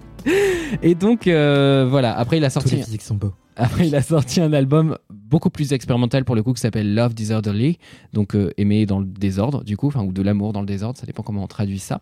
Après avoir sorti des EP et après avoir sorti des des, bouts d'albums de trucs, euh, euh, notamment un truc qui s'appelait A Collection of Broken Ideas, où vraiment il a commencé à lâcher des trucs en mode bah, je vous balance 20 minutes comme ça, euh, voilà, il y a des idées dedans, il y a des bouts de trucs, et j'étais en mode ok, il en a plus rien à foutre des logiques marketing. Et là, c'est encore plus abouti dans ce dernier album, qui, bon, pour le coup, est vraiment un album avec des chansons, donc on est plus proche d'un truc standard. Sauf que il a travaillé avec un saxophoniste, où je vais me risquer à prononcer son nom et dire n'importe quoi, qui s'appelle Martin Hogenhuis. Euh, ça s'écrit H-U-I-S à la fin. Donc je sais pas si c'est Ok. Huss en, en, Un peu genre en flamand. hollandais. Ouais, je pense que bah oui, c'est un- je pense que c'est quelqu'un de ouais, je pense que c'est quelqu'un de du coin de Amsterdam tout ça enfin Ah, tu du l'y Pays-Bas, plantes quoi. Tulipland, exactement. Ou Goudaland, c'est moins glamour. Mais on dirait aussi le pays de la Goudale, qui est une de mes bières préférées. Donc j'aime bien. Voilà. Et euh, du coup, il a travaillé avec lui, euh, qui, est, qui est saxophoniste sur cet album, qui est très différent. Et ce que je trouve très particulier, du coup, dans la sortie de cet album, c'est que j'ai bah, l'impression de déjà connaître toutes les chansons parce qu'il a vraiment sorti en single la plupart, ce qui est un très mauvais calcul marketing à mon avis. Mais en même temps, je pense que c'est quelqu'un qui, euh, qui est vraiment passé au-delà de cette logique de marketing. Non pas parce que son projet euh, décolle de ouf et qu'il peut se le permettre. Je suis pas, je suis pas persuadé qu'il soit particulièrement aisé financièrement. En tout cas, il vit de sa musique et tout depuis des années. Enfin, c'est pas son premier album du tout. Mais euh, ouais, il a, je pense qu'il a complètement lâché ce truc de ah il faut faire ça, puis après il faut faire ça, puis il faut faire des musiques pas longues, puis il faut faire. Il est vraiment en mode non en fait je vais aller au bout de mon idée. Et il a toujours des albums qui ont une grande cohérence musicale avec à chaque fois euh, des patterns, des gimmicks et des, des trucs qu'on peut retrouver presque d'une chanson à l'autre. Et je trouve ça assez fascinant comment chaque album euh, a sa propre cohérence sans jamais être répétitif. C'est-à-dire que j'ai l'impression que chaque album c'est presque une nouvelle bobine euh, et qu'il va tirer euh, différentes ficelles à chaque chanson. Et donc vous allez avoir souvent la même orchestration dans les morceaux, mais il va pas utiliser de la même façon tel ou tel instrument, ce qui fait que des fois vous aimez, vous aimez pas, mais en tout cas on peut pas lui reprocher son manque de jusqu'au boutisme. Et ce qui est un truc que j'apprécie toujours chez les artistes qui vont vraiment au bout de leur truc, quoi. Et, euh, pour l'avoir vu en live, en plus, il est impeccable. Il a un charisme absolument dingue. Euh, et du coup, euh, voilà, moi je vous conseille notamment Faces, qui était une des chansons qui était sortie, qui est très sombre. C'est assez sombre pour le coup comme album. C'est assez calme. Euh, je sais pas comment je vous décrirais le style. C'est beaucoup plus acoustique que ça n'a été. Bah, du coup, il travaille avec un saxophoniste, il travaille aussi avec un batteur. Euh, on a un petit peu de piano, on a un petit peu de guitare, on a sa voix. Et globalement, euh, le reste, il y a quelques toutes petites expérimentations électro par-ci par-là, mais c'est vraiment très très limité. Et encore une fois, dans cette vague un peu de retenue, etc. Donc c'est c'est super intéressant de voir un artiste en fait évoluer et de l'avoir suivi depuis longtemps. Et c'est un truc que j'aime beaucoup parce que à la fois j'adore découvrir des nouveaux artistes, mais j'aime bien ce truc de, de suivi et de pouvoir euh, être surpris et de commencer à écouter l'album et faire ok. Oh, ok. Et puis euh, pour le coup, à chaque fois qu'il sort quelque chose, il grows on me et genre au bout de deux jours, euh, c'est mon, mon nouvel hymne national. Donc euh, La demi-mesure en toute chose, C'est seul, bah dis donc. oui, je suis un pays, un Mais pays de moi. Il travaille avec des hommes. Euh, non, euh, je sais plus- je sais plus avec qui il a travaillé. Ah, c'est quelqu'un qui a l'air de aussi beaucoup travailler seul. Enfin, je l'ai vu collaborer très peu avec d'autres artistes. Avec The Shoes. Mais c'est vrai que là, maintenant que tu le dis, il travaille peut-être qu'avec. Je, je ne sais pas. Et c'est La marrant, j'ai googlé et en fait il a la même tête qu'Oliver Sim. Genre, je suis choqué. Ah, Oliver Sim qui est euh, Ah, l'ex personne de. The XX, ouais. Le, le mec de Ah, The le XX. groupe, ok. ouais. Qui a son projet Tout solo ce qui fait un peu laborieux chouette. pour moi, mais c'est passionnant. Juste parce que je suis loin, tu vois, je suis là. T'as dit la même or- orchestration, mais pas vraiment pareil. J'étais là. mhm. C'est en gros, il utilise les mêmes instruments dans sur tout un album. En gros. D'accord. J'ai euh, compris. Voilà. Et ça se répond un peu d'un album à l'autre sans jamais de la redite. C'est-à-dire qu'une chanson que tu prends de Stray, par exemple, pour moi, elle pourrait pas être dans son dernier album. Oui, oui, je comprends. Chaque Tu album, c'est un univers un peu à soi. euh, Et pourtant, c'est un tu sais que c'est concept en soi, quoi. Mais ça reste la même personne. Ouais, mais c'est fascinant cet équilibre-là en vrai. De pas Oui. complètement se dire Ah, mais c'est plus du tout du, tout du Thomas Azier. Si, c'en est encore. Mais euh, c'est pas du tout tel autre album. Et je Oui, répète waouh, pas. Comment t'arrives à trouver ce- cette espèce de balance entre les trucs? Je- Waouh, bravo. Voilà, je suis fasciné par cette personne. Thomas Azier, euh, bravo. Tu es bien. Continue Et donc, si t'avais une chanson à recommander pour débuter, Euh, donc Pour- t'avais dit Faces. Pour débuter, peut-être pas euh, Faces Tristou. parce que c'est bah oui, ça parle de enfin ce serait euh, plutôt représentatif de son dernier album après pour découvrir, je trouve en fait c'est chouette d'en prendre une par album. Euh, Red Eyes typiquement, elle était assez euh, représentative et ça vous permet de découvrir en plus une pub qui était passée euh, enfin la chanson qui était passée dans la pub. Je crois que Angeline aussi était passée dans une pub. Enfin c'est la preuve que vraiment c'était très le premier très conforme entre guillemets à ce qu'on peut distribuer musicalement et et ce qui peut fonctionner commercialement. Euh, Stray, c'est vraiment un album que j'ai adoré. Je conseillerais Vertigo, qui est vraiment chouette, comme du vertige.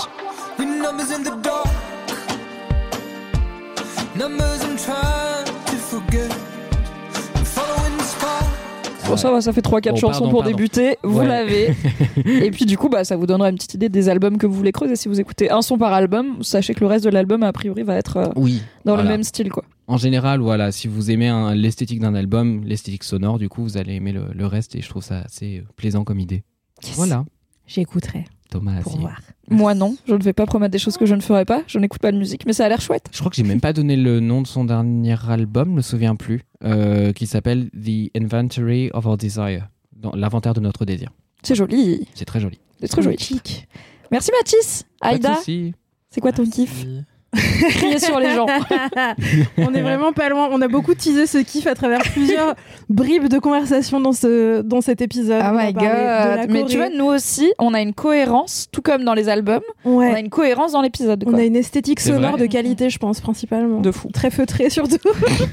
C'est le mot. Des artistes complets, quoi. Euh, il faut que je vous dise que en ce moment, je suis dans ma, ma muscle era. Euh, Tu vas vraiment devenir ton personnage de Game of Reroll. Bah, je Toi, crois. avec des muscles, c'est vraiment suave la Valkyrie, quoi. Euh, je suis dans ma, ma musclera parce que euh, parce que le, le sport c'est un peu de l'automédication contre l'anxiété et que en ce moment il m'arrive plein de trucs dans la vie qui sont à la fois très cool et d'autres extrêmement chiants et du coup quand ça fait beaucoup pour une personne et ben on va pousser de la fonte à 7h30 le matin Mais qui es-tu. Incroyable T'as changé, J'allais crier changé. rien à foutre de ta dépression, mais si vous avez pas la rêve, c'est que- La rêve, c'est Thibaut InShape. Mais tu vas pousser de la fonte à la salle maintenant. ouais ouais après euh, mesure mesurément Oui, oui, Genre, mais tu y ça vas. va. Mais euh, ouais, le matin, euh, le matin, ça, ça m'aide à pas me, me lever trop angoissée et tout. C'est très bien. Euh, et par ailleurs, le matin, il y a personne à la salle. Du coup, c'est super. Euh, Il y a pas les gens toxiques qui jettent des haltères de 75 kilos par terre en faisant Euh ce qui est quelque chose que j'ai vu Ça a l'air d'être un monde Ils de fou. ça. chaque fois que j'ai essayé d'y aller après 18h et j'étais là. Oui. Ah Ah parce que les gens se défoulent de leur journée. Le matin, t'es pas encore, t'as pas encore trop de Ouais. trucs qui te vénèrent, tu vois. Ah, Le soir, du euh, show-off. Et parce qu'ils sont Oui, pas aussi. chez eux aussi, je pense. c'est de la performance. per- C'est de la performance. Mmh, parce que exactement. après, t'as tous les autres qui sont là. Waouh, il soulève combien? Je fais du 4 bruit et je suis fort, regardez-moi. Ouais, il deck de ouf. des, et en des plus, il- bruits d'orgasme gênants là. Ouais, ouais, c'est vraiment. Ah T'es en mode, Mais ah, enfin non. Ah. Je regarde, alors ce sera pas mon kiff parce que j'ai honte, mais je regarde une émission de merde sur Netflix qui s'appelle Perfect Match. Bref, c'est un truc Tout de monde dating regarde. Ouais, Ouais. En vrai, c'est pas si. Ah bah super, j'ai pas à vous en parler. À un moment, il y a un défi combien de pompes tu peux faire pour les mecs avec ta partenaire sur le dos? Il y en a un qui dit je peux en faire 27, sachant que tous les gars, c'est des méga euh, Oui. montagnes de muscles et toutes les meufs, c'est environ des écureuils, tu vois. Donc bon, mais quand même, le gars, il fait 27 pompes avec une meuf sur son dos. Et il y a un autre gars qui est tellement insécure parce que il a pas fait autant de pompes que le lendemain, il fait 28 pompes avec un des gars sur son dos pour dire, tu vois, c'est facile et je le fais même avec un gros gars et pas une petite meuf. J'étais là, vous avez tous des problèmes. That's c'est très gay. grave. Et après, j'ai regardé 6 épisodes de plus. Ouais, il y a, il y a des choses un peu homo-érotiques euh, dans euh. Perfect Match, mais ils Il le se passe savent pas. beaucoup de choses dans cette. euh, Énormément de dans cette choses, hein. Waouh. Et d'ailleurs, du coup, la, Pardon, la Mathieu suite après, après cette introduction de Pardon ma pour cet instant musclera, culture.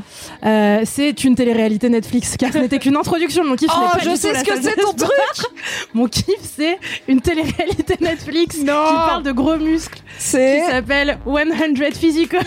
Physical trop bien, je me 100. tâte à regarder. Du Ma coup, passion. pitch-le J'ai moi. pas compris le titre. Pardon. 100 Physical ou alors Physical 100% 100. Physical 100, Ah, je crois. quel sens C'était- ouais. c'est 100% Je croyais que physique. C'était le titre complet, les deux trucs d'affilée. Non, Ah. c'est l'un ou l'autre. C'est 100% physique.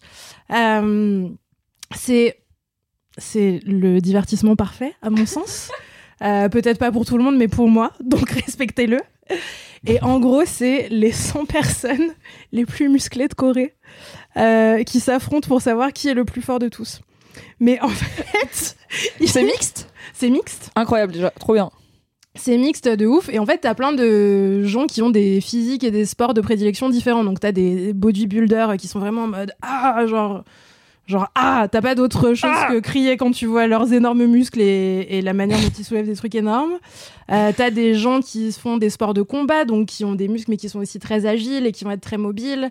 T'as des gens qui. euh, T'imagines genre- pas le nombre de montages que j'ai en tête pour euh, teaser cet épisode déjà. Mais mets ma tête sur tous les gens de Prot Physical Aïda, 100. vraiment, et- ça va être incroyable. Aïda, elle vous soulève Ah C'est vraiment Tu veux faire des pompes avec. Mathis sur ton dos premier deck si je savais faire ça. Twitch Combien Combien d'abonnés pour ça Ok. En vrai, à 10 000 subs, je m'en fous, c'est pas moi qui le fais. À 10 000 subs sur la chaîne de Mademoiselle, ça part. Bah, alors je vous propose que plutôt que être 10 000 à subber sur la chaîne de Mademoiselle, vous me donnez tous l'argent des subs à moi Vous trouverez le Vous faites 10 PayPal 000, d'Aïda dans la description de cet épisode. et je le fais quatre fois même. Yes, ok. Mais Bref, attends, et donc ils se confrontent à des épreuves alors que c'est pas leur sport de prédilection? En gros, euh, ils sont dans des. Donc ils sont 100. Le but c'est de trouver le plus fort de toute la Corée euh, du Sud. Et, euh, et en gros, il y a différents types d'épreuves qui les mettent vraiment. Mathis Anthony me regarde avec un air dépité. Moi, je suis Ah, ravie, c'est un shonen le truc, j'aime trop. J'adore les stéroïdes, ouais, j'adore. Imagine t'as un athlète qui est nageur et l'autre il est bodybuilder et ils Bah se ouais, confrontent à grimper un arbre Bah, en gros, c'est un peu ça, euh, le principe. C'était ma question. D'accord, ok. Et, euh, Et du coup, selon les épreuves, il y en a qui vont avoir des facilités et d'autres qui vont être désavantagés. Ah. Et t'as un aspect euh, équipe où en gros t'as différents types d'épreuves. T'as des épreuves qui sont euh, des épreuves euh, tout seul, genre la première épreuve c'est se suspendre à une barre le plus longtemps possible. Est-ce que le- la Et personne il qui reste gagne. genre 4 heures. enfin, Ouais, ouais, c'est hyper long. Dans Survivor et dans Colanta aussi, des fois, il y a des records. T'es là en mode, vous allez. C'est pas normal de pouvoir physiquement faire ça, surtout de en étant sous-nourri et tout, mais 4 heures, waouh. Mais non, en vrai j'ai dit quand 4 quand heures, c'était une énorme, euh, une énorme exagération. Ça se trouve c'est 19 minutes. Mais, euh, En vrai, je pense, Mais bah, c'est vraiment ouais. beaucoup. Je, je pense que Oui. c'est possible de faire ça longtemps. Mais Mm. en parlant de Colanta, qui vient de reprendre d'ailleurs, il y a un youtubeur que j'aime trop qui s'appelle Frédéric Jean, qui est euh, prof de physique chimie dans la vraie vie et youtubeur cuisine. Et en fait, il s'amuse à recréer des épreuves de Colanta, notamment euh, genre tenir sur un poteau. Et en fait, il tient hyper longtemps, tu vois. Et il est pas du tout entraîné pour ça. Donc, euh, BG. Mais il a, incroyable. il a aussi pas vécu les, condi- les 40 Oui, jours de. Colanta Ouais, à bouffer vrai. rien du tout et à pas dormir et à te faire Oui. piquer par les puces de sable, quoi. Mm. L'enseignant Et qu'on à- mérite. Et à avoir le stress des éliminations, des machins et tout. Ils vont pas bien, les gens, dans ces jeux à la fin. Oui. Mais ils se surpassent. Et ouais, et donc voilà, là, il y a ces, ces 100 personnes euh, qui. Enfin, t'as un mec qui, dont le métier, c'est d'être euh, genre sauveteur de montagne. Donc en fait, son travail, il c'est de des porter des, gens. Ils portent des montagnes. Il porte des montagnes sur son dos. Il porte des gens qui ont fait des malaises dans les montagnes. Et, il les Et je suis sûre qu'il il travaille avec des chiens. Je fais des balaises partout, moi. Dans l'MK Est-ce principalement. que c'est juste pour te faire euh, récupérer par de beaux hommes euh, bodybuildés Non, je crée des malaises. Ah Principalement. C'est pas faux. Non, je vais très bien. Mais lui, il est pas bodybuildé. Il Sauf a mon une- un physique de. Physique de Ah, randonneur. on va y arriver. Un physique de randonneur plus plus. Un physique de, mec qui fait de l'escalade, tu vois. Genre, il est Yes. super fort, mais il est Les sec et il peut mousquetons. se hisser. Les mousquetons. Grave. On est que désolé, ton Aïda, c'est un peu t- le chaos ton kiff, mais tu peux pas comment dire, t'en sortir en, est- en arrivant en disant mon kiff c'est les prots. C'est pas ok. Mais j'ai ce- jamais dit que mon kiff si, c'était les C'est prods. exactement ce que t'as dit. Moi, j'ai dit, je suis dans ma muscle era. Tout à fait. Et en fait, l'intro, c'était ta muscle rap personnelle, mais non, c'est les muscles des autres qu'on veut regarder sur Netflix. Évidemment, par ailleurs, quand ils sont mis en scène de manière shonen agressif. De fou. Car Parce que là, du coup, il y a des... ils se font éliminer.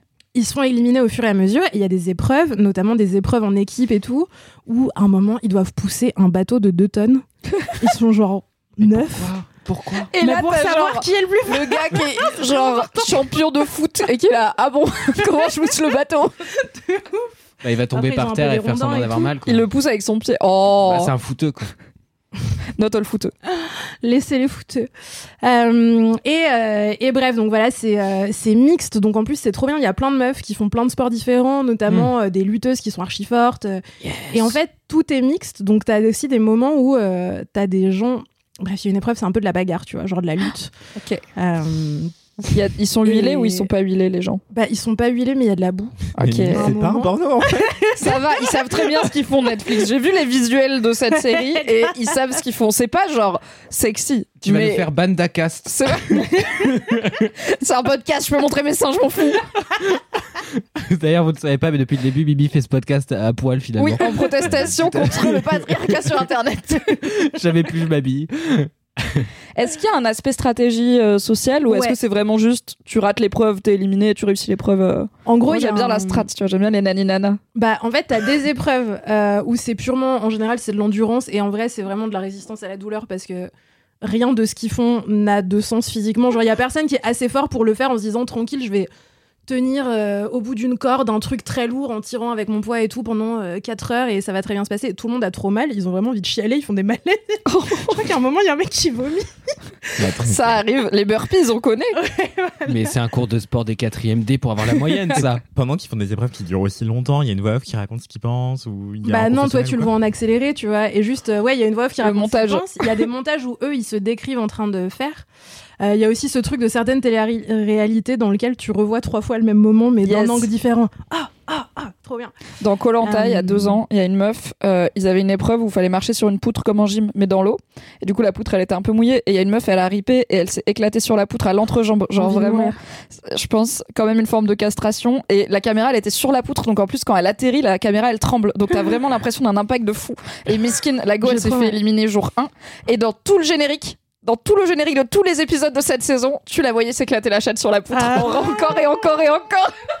C'est le titre de cet épisode. S'éclater la chatte sur la poutre. J'ai beaucoup d'empathie pour cette personne. Ah, j'ai mal rien que d'y penser. Ça ferait un bon article. Qu'est-elle devenue Qui est devenue sa chatte, putain Est-ce que ton clitoris va mieux Bah, pas, frère? mère, pas mère de famille, j'imagine. J'ai mal. Oui. Donc, euh, il y a un aspect stratégique parce qu'ils constituent des équipes. Et du coup, euh, t'as un truc où Hmm. ils choisissent qui ils vont mettre dans leurs équipes. Et tu ah, vois, mais comme en cours de sport, genre, il y a des gens choisis en c'est dernier. horrible. Ah. Mais t'as genre tous les culturistes qui se mettent ensemble et du coup euh, ils sont en Ah. mode, nous on est tous très carrés Et ils se portent très sur leur dos, ils font des pompes. J'espère Ouais. qu'il n'y a pas de stratégie, hein, parce que putain, leur team est père. Genre, Il y a pas de Bah, c'est pas, c'est pas les meilleurs. Et genre, t'as aussi des trucs où, comme ils se connaissent tous, parce qu'ils viennent tous du sport, même si c'est que des sports différents, t'as un moment, t'as genre un sensei et, euh, de lutte et son élève. Et en gros, lui, il fait de la stratégie et il est en mode Ah, je vais défier euh, cette meuf parce qu'elle est moins forte que moi. Mhm. Et bon, après, c'est des spoilers alert, mais est-ce que vraiment il y a un gros enjeu là-dessus? À la fin, la meuf, elle gagne et du coup, tout le monde est là. Bah Bref, il se passe plein de trucs qui sont super. Euh, C'était un kiff chaotique, du coup, je l'ai très mal raconté, mais en non, gros, c'est notre faute, c'est notre faute. c'est vraiment hyper impressionnant. Moi, je suis très. euh, Enfin, on peut très facilement m'acheter en me disant Regarde, je sais faire un salto.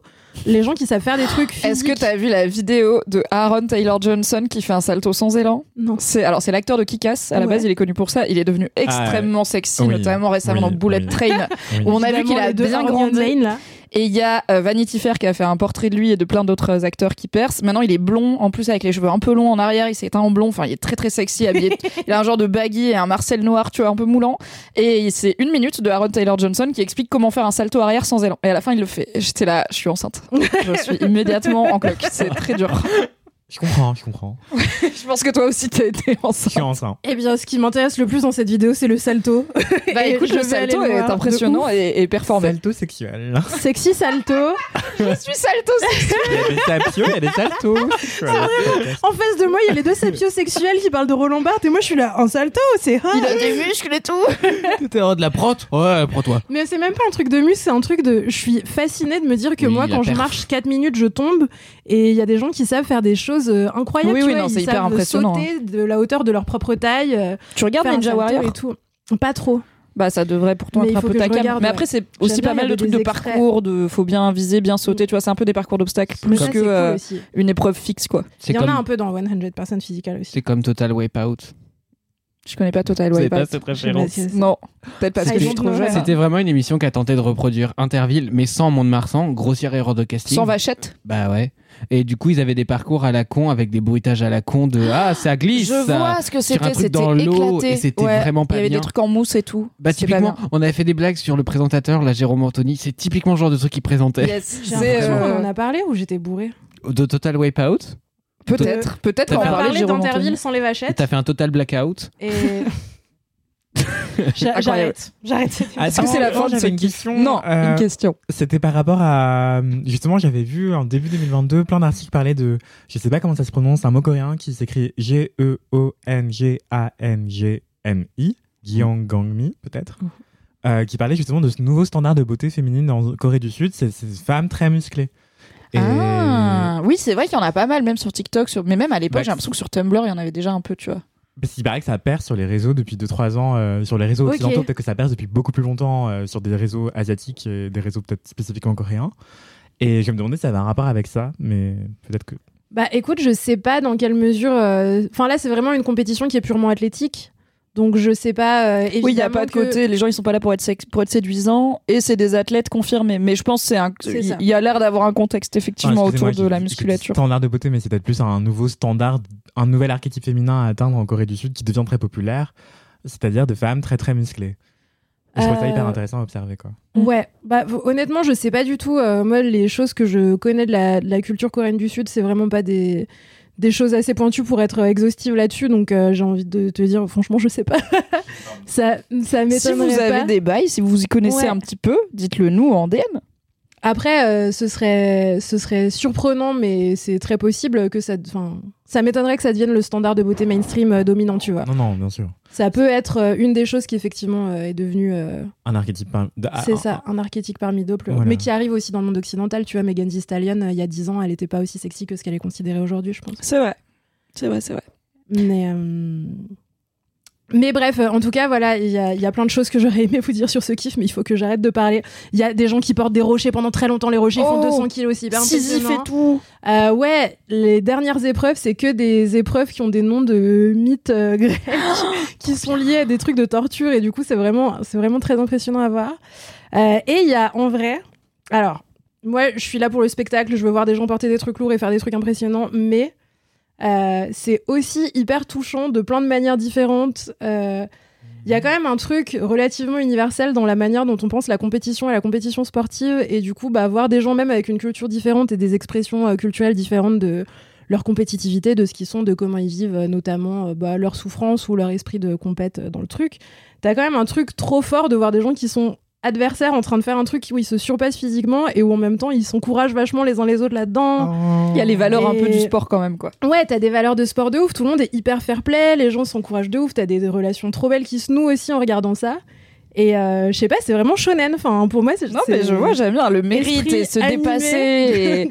Et... grâce à- au soutien de ses amis et tout. Et il y a peut-être un truc qu'on oublie, mais ça c'est pas pro- propre à la Corée, c'est propre, je pense, à la plupart des pays du monde, c'est que il y a, en fait, quand t'es athlète pro, mais d'un sport qui est pas commercialement euh, rentable, tu gagnes rarement ta vie avec. Et en fait, être athlète pro, c'est souvent sacrifier une bonne partie de ton temps libre, avoir un boulot pour vivre et sacrifier une bonne partie de ton temps libre à aller faire euh, des entraînements, des compètes et tout, qui vont certes euh, t'épanouir, mais qui vont pas forcément t'apporter beaucoup de considération ou de ou même d'argent. Et notamment pour les pour les femmes, puisque le sport féminin est moins euh, bankable souvent.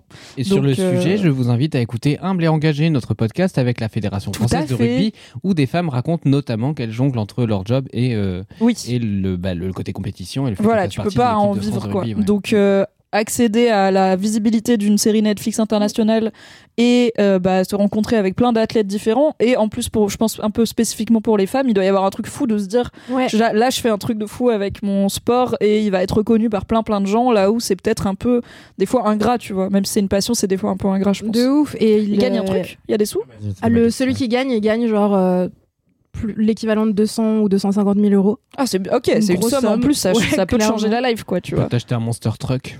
Tu peux t'acheter des truc. et des blancs de poulet pour toute la vie Ah. j'aime bien le blanc de poulet Vous manquez grave des go muscu, mais respectez-nous. J'avoue pardon la team qui va à la salle non mais ça y est t'as grave changé hein Bref. Mais, euh, mais ouais, non, euh, deux choses. Ouais, le truc de vouloir mettre de la visibilité sur des sports peu reconnus qui sont parfois ingrats, ça il l'exprime vachement et c'est très euh, touchant aussi la manière dont il l'exprime.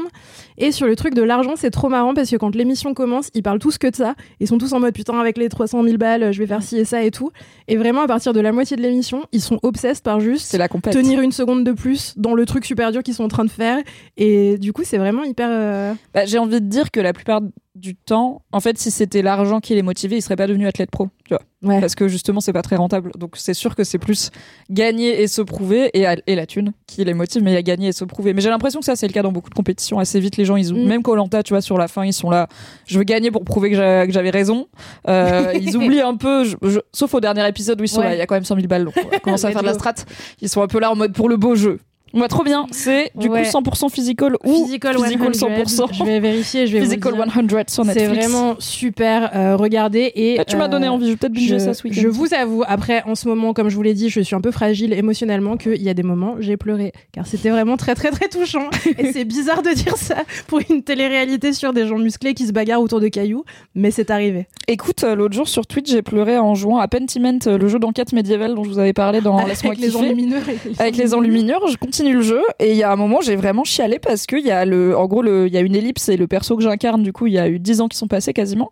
Et on sait qu'il veut pas rentrer là où il habite avec sa femme mais on sait pas pourquoi. Et en fait on apprend pourquoi et c'est genre ultra triste et c'est un dialogue entre deux persos et j'étais en mode ah, c'est ça qui s'est passé et vraiment j'ai chialé en live comme ça en jouant un putain de jeu avec des enluminures médiévales j'étais En plus, qu'est-ce c'était en live C'était en live, j'ai pleuré sur Twitch, mon gars. Bref. Donc je comprends que parfois on pleure devant des trucs, on se dit pourquoi je pleure devant ça? Mais parce que c'est humain. Les émotions, c'est réel. C'est beau, et c'est vraiment super. voilà, c'était mon kiff. Et il, il porte des rochers aussi, quand même, disons-le. Très bien, merci beaucoup, Aïda. Merci, à vous. Mon kiff est euh, un peu petite étape de la vie, euh, puisque, alors je vous en avais, je vous avais parlé d'une démarche similaire il y a maintenant. C'est facile à calculer, trois ans et demi. Dans Laisse-moi kiffer, je vous avais parlé de la première fois que j'ai fait un week-end solo. Euh, J'étais allée à Étretat à l'époque en Normandie pour euh, réfléchir sur ma vie, euh, pour, euh, je peux vous le dire maintenant, à l'époque, décider ou pas de quitter mon mec. Bon, j'ai décidé que oui, mon mec de l'époque du coup. Et donc j'avais aussi une raison de, il faut que je, vraiment que je m'isole pour prendre cette décision importante et que j'ai pas envie de bâcler comme décision, donc je vais me laisser le temps. Mais c'était aussi un test de, est-ce que j'arrive à passer deux trois jours en tête à tête avec moi-même? Je suis jamais partie toute seule.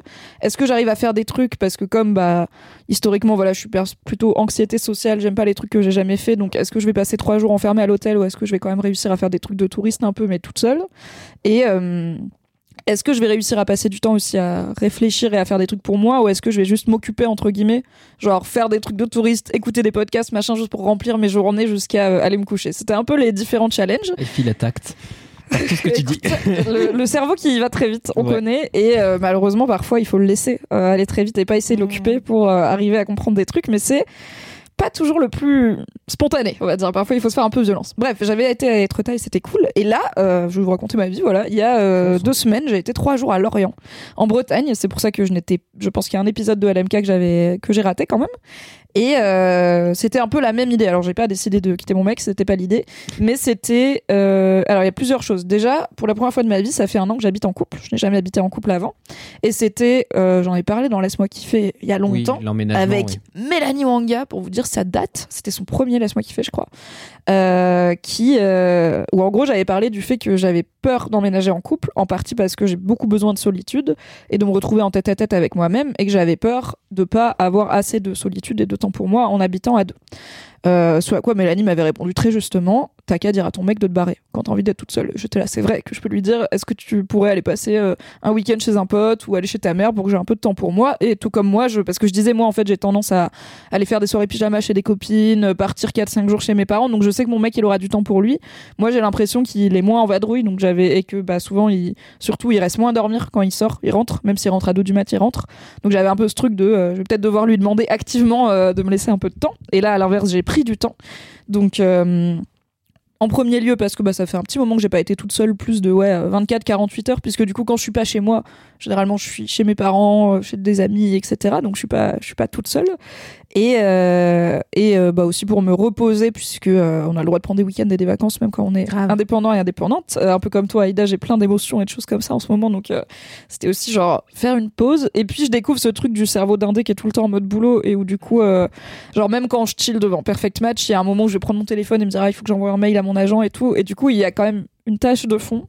Donc là l'enjeu était on va à un endroit qu'on aime bien. Donc, je suis retournée à Lorient en Bretagne, euh, une ville que j'avais déjà bien aimée quand j'y avais été il y a quelques années. D'ailleurs, merci. euh, je pense qu'il y a des LM Crado et LM Cœur qui font partie des gens qui m'ont envoyé plein de bonnes adresses à Lorient. Bon, je suis partie trois jours, donc concrètement, j'ai visité deux trucs. Hein, Calmez-vous, je vais pas faire euh, 18 trucs en trois jours, mais du coup, ça m'a donné de bons endroits où boire des coups et manger. Et tout le monde m'a conseillé la même taverne, évidemment. Donc, merci, car effectivement. Alors, vous cherchez Taverne Lorient, vous allez tomber dessus parce que je vais pas essayer de faire un nom en breton et je vais pas offenser plus que je l'ai déjà fait dans ma carrière, les Bretons, euh, qui m'ont si bien accueilli en prononçant le nom. Car On j'ai les a des- peut-être déjà- râlé un petit peu. On les a décacagiolés au début de l'épisode en recommandant le beurre salé. C'est vrai. Et notamment au cristaux de sel de Noirmoutier, qui est en Normandie ou en Bretagne? Je crois que c'est en Normandie. c'est chez nous. Ah, c'est chez, Normandie. on est Non, chez nous. Sorry les. Bretons. Noirmoutier, c'est pas genre à côté de Poitiers, ça? Je en me souviens d'une Guérande brique de lait où il y avait un. C'est là la Guérande. Excusez-moi, je suis nulle en géographie. C'est pas grave. J'étais en Bretagne. Personne, personne ne veut Noirmoutier, hein, globalement, euh, on vous le donne. hein. Ah, il y a quelqu'un qui m'a envoyé si un. Si c'est pas chez nous, vraiment, les Bretons, prenez-le. hein. Il y a une LM Cœur qui m'a envoyé un DM pour me dire qu'elle était contente parce que dans un épisode j'ai dit euh, Hi Brive-la-Gaillarde et elle était là, c'est cool parce que personne sait que ça existe Brive-la-Gaillarde. Ah, si. Donc Hi Brive-la-Gaillarde, bien sûr on sait que vous êtes là. C'est en Donc, bref. Vendée, Noirmoutier. Choqué. Ah, Ah, c'est en raison. Vendée, donc c'est presque un peu la Bretagne, mais pas vraiment. Désolé les Bretons. Ok. Euh, moi j'étais à Lorient. Alors là où j'ai merdé, c'est que moi j'adore les vagues dans la vie. Donc je me suis dit je vais pas aller en Normandie qui est plus la mer, je vais aller à la Bretagne qui est plus l'océan. Sauf que Lorient en fait j'avais pas regardé la carte et je suis nulle en géographie. C'est un peu dans un bras de machin où en gros du coup c'est le calme plat. j'ai été voir la plage, j'étais là. C'est quoi cette merde Pire que la Méditerranée le truc, mais c'est pas grave. Euh, c'était quand même très cool. Et euh, le challenge, c'était ne pas culpabiliser et faire ce que je veux, c'est-à-dire si j'ai envie de visiter, je le fais. Si j'ai envie de rester au Airbnb et de manger des chips pendant trois jours, je le fais aussi. Et tant pis si j'ai payé 300 balles pour aller passer trois jours à Lorient et faire que ça, parce que le but c'est payer 300 balles pour trois jours à Lorient pour faire ce que je veux. Donc si c'est si je fais ce que je veux, normalement l'objectif est déjà atteint. C'était un peu dur parfois pour mon cerveau de se rappeler ça, mais je lui ai dit euh, régulièrement. Euh, et c'était euh, voilà être indulgente avec moi-même et ne pas travailler, bien sûr. Et je pense que j'ai réussi, puisque j'ai à la fois visité des trucs. Alors voilà, si vous êtes curieux et curieux, je vous recommande cette fameuse taverne à Lorient, euh, qui est euh, très jolie et qui a une très belle déco. On peut boire et manger plein de bières différentes et de la bouffe euh, traditionnelle euh, bretonne. Notamment, j'ai découvert le pot-au-feu breton, euh, qui est à base de sarrasin, donc de blé noir, avec euh, les ingrédients Ah, classiques du que pot-au-feu. De quoi Tu me king que là, tu Écoutez, moi j'adore le pot-au-feu, j'adore découvrir des variations du pot-au-feu. J'ai bien évidemment mangé des poissons divers et variés parce que quand on est à côté de l'océan, c'est quand même dommage de pas en profiter.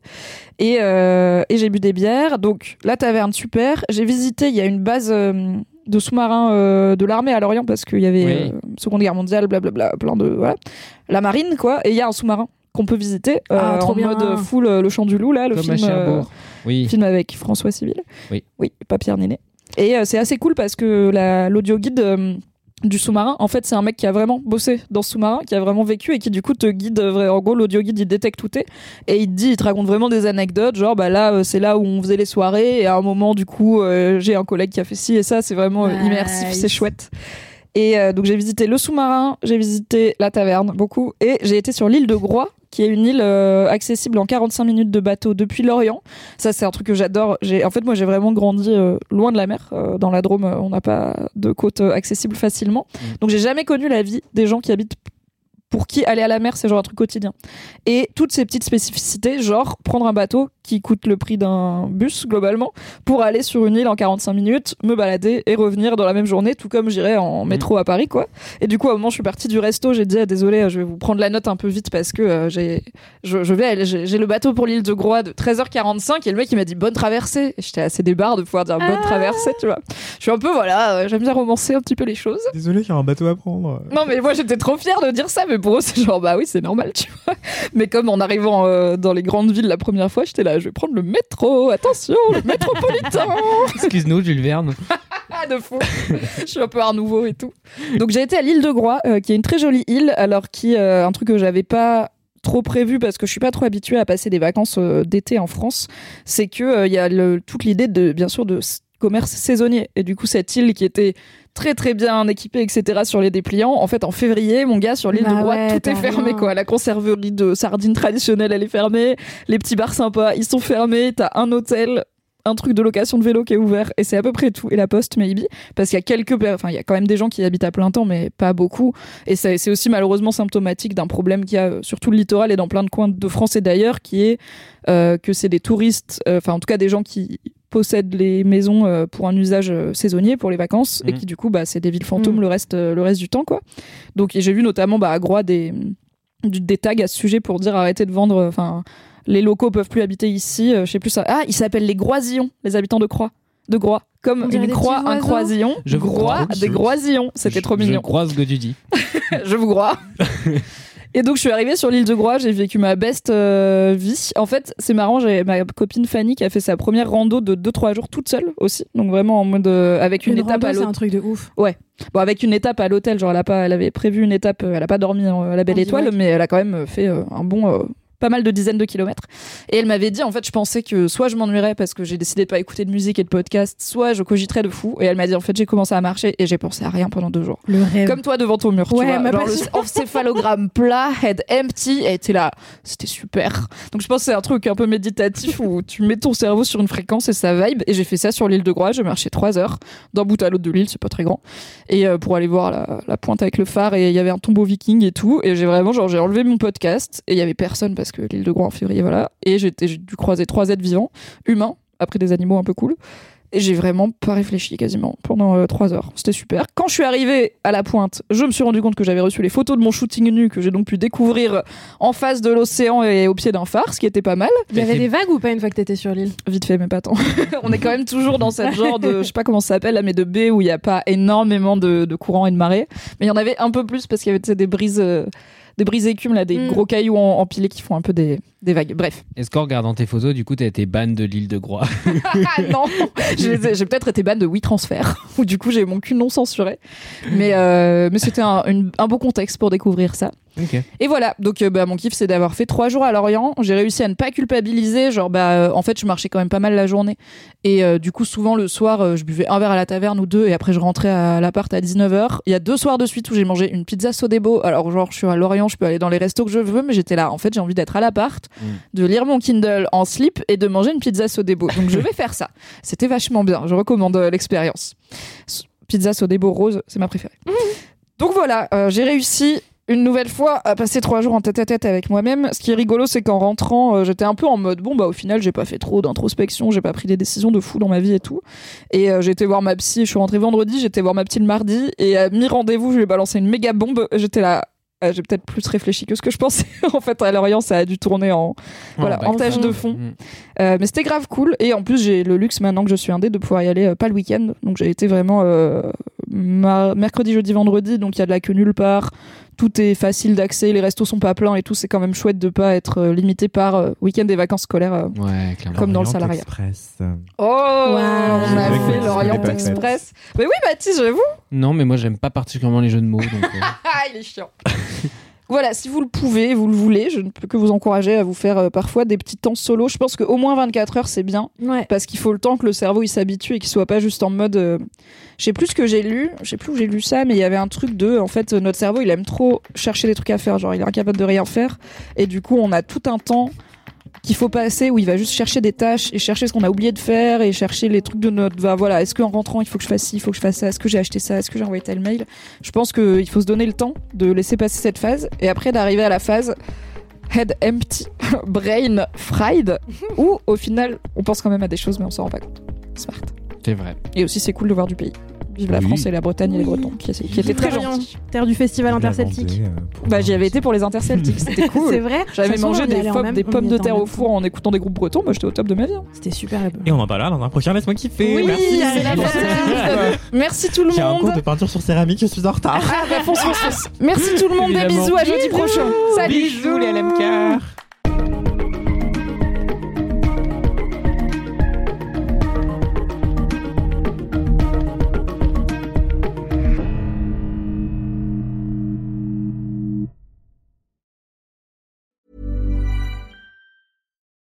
When you need mealtime inspiration, it's worth shopping Kroger, where you'll find over 30,000 mouthwatering choices that excite your inner foodie. And no matter what tasty choice you make, you'll enjoy our everyday low prices, plus extra ways to save, like digital coupons worth over $600 each week. You can also save up to $1 off per gallon at the pump with fuel points. More savings and more inspiring flavors make shopping Kroger worth it every time. Kroger, fresh for everyone. Fuel restrictions apply.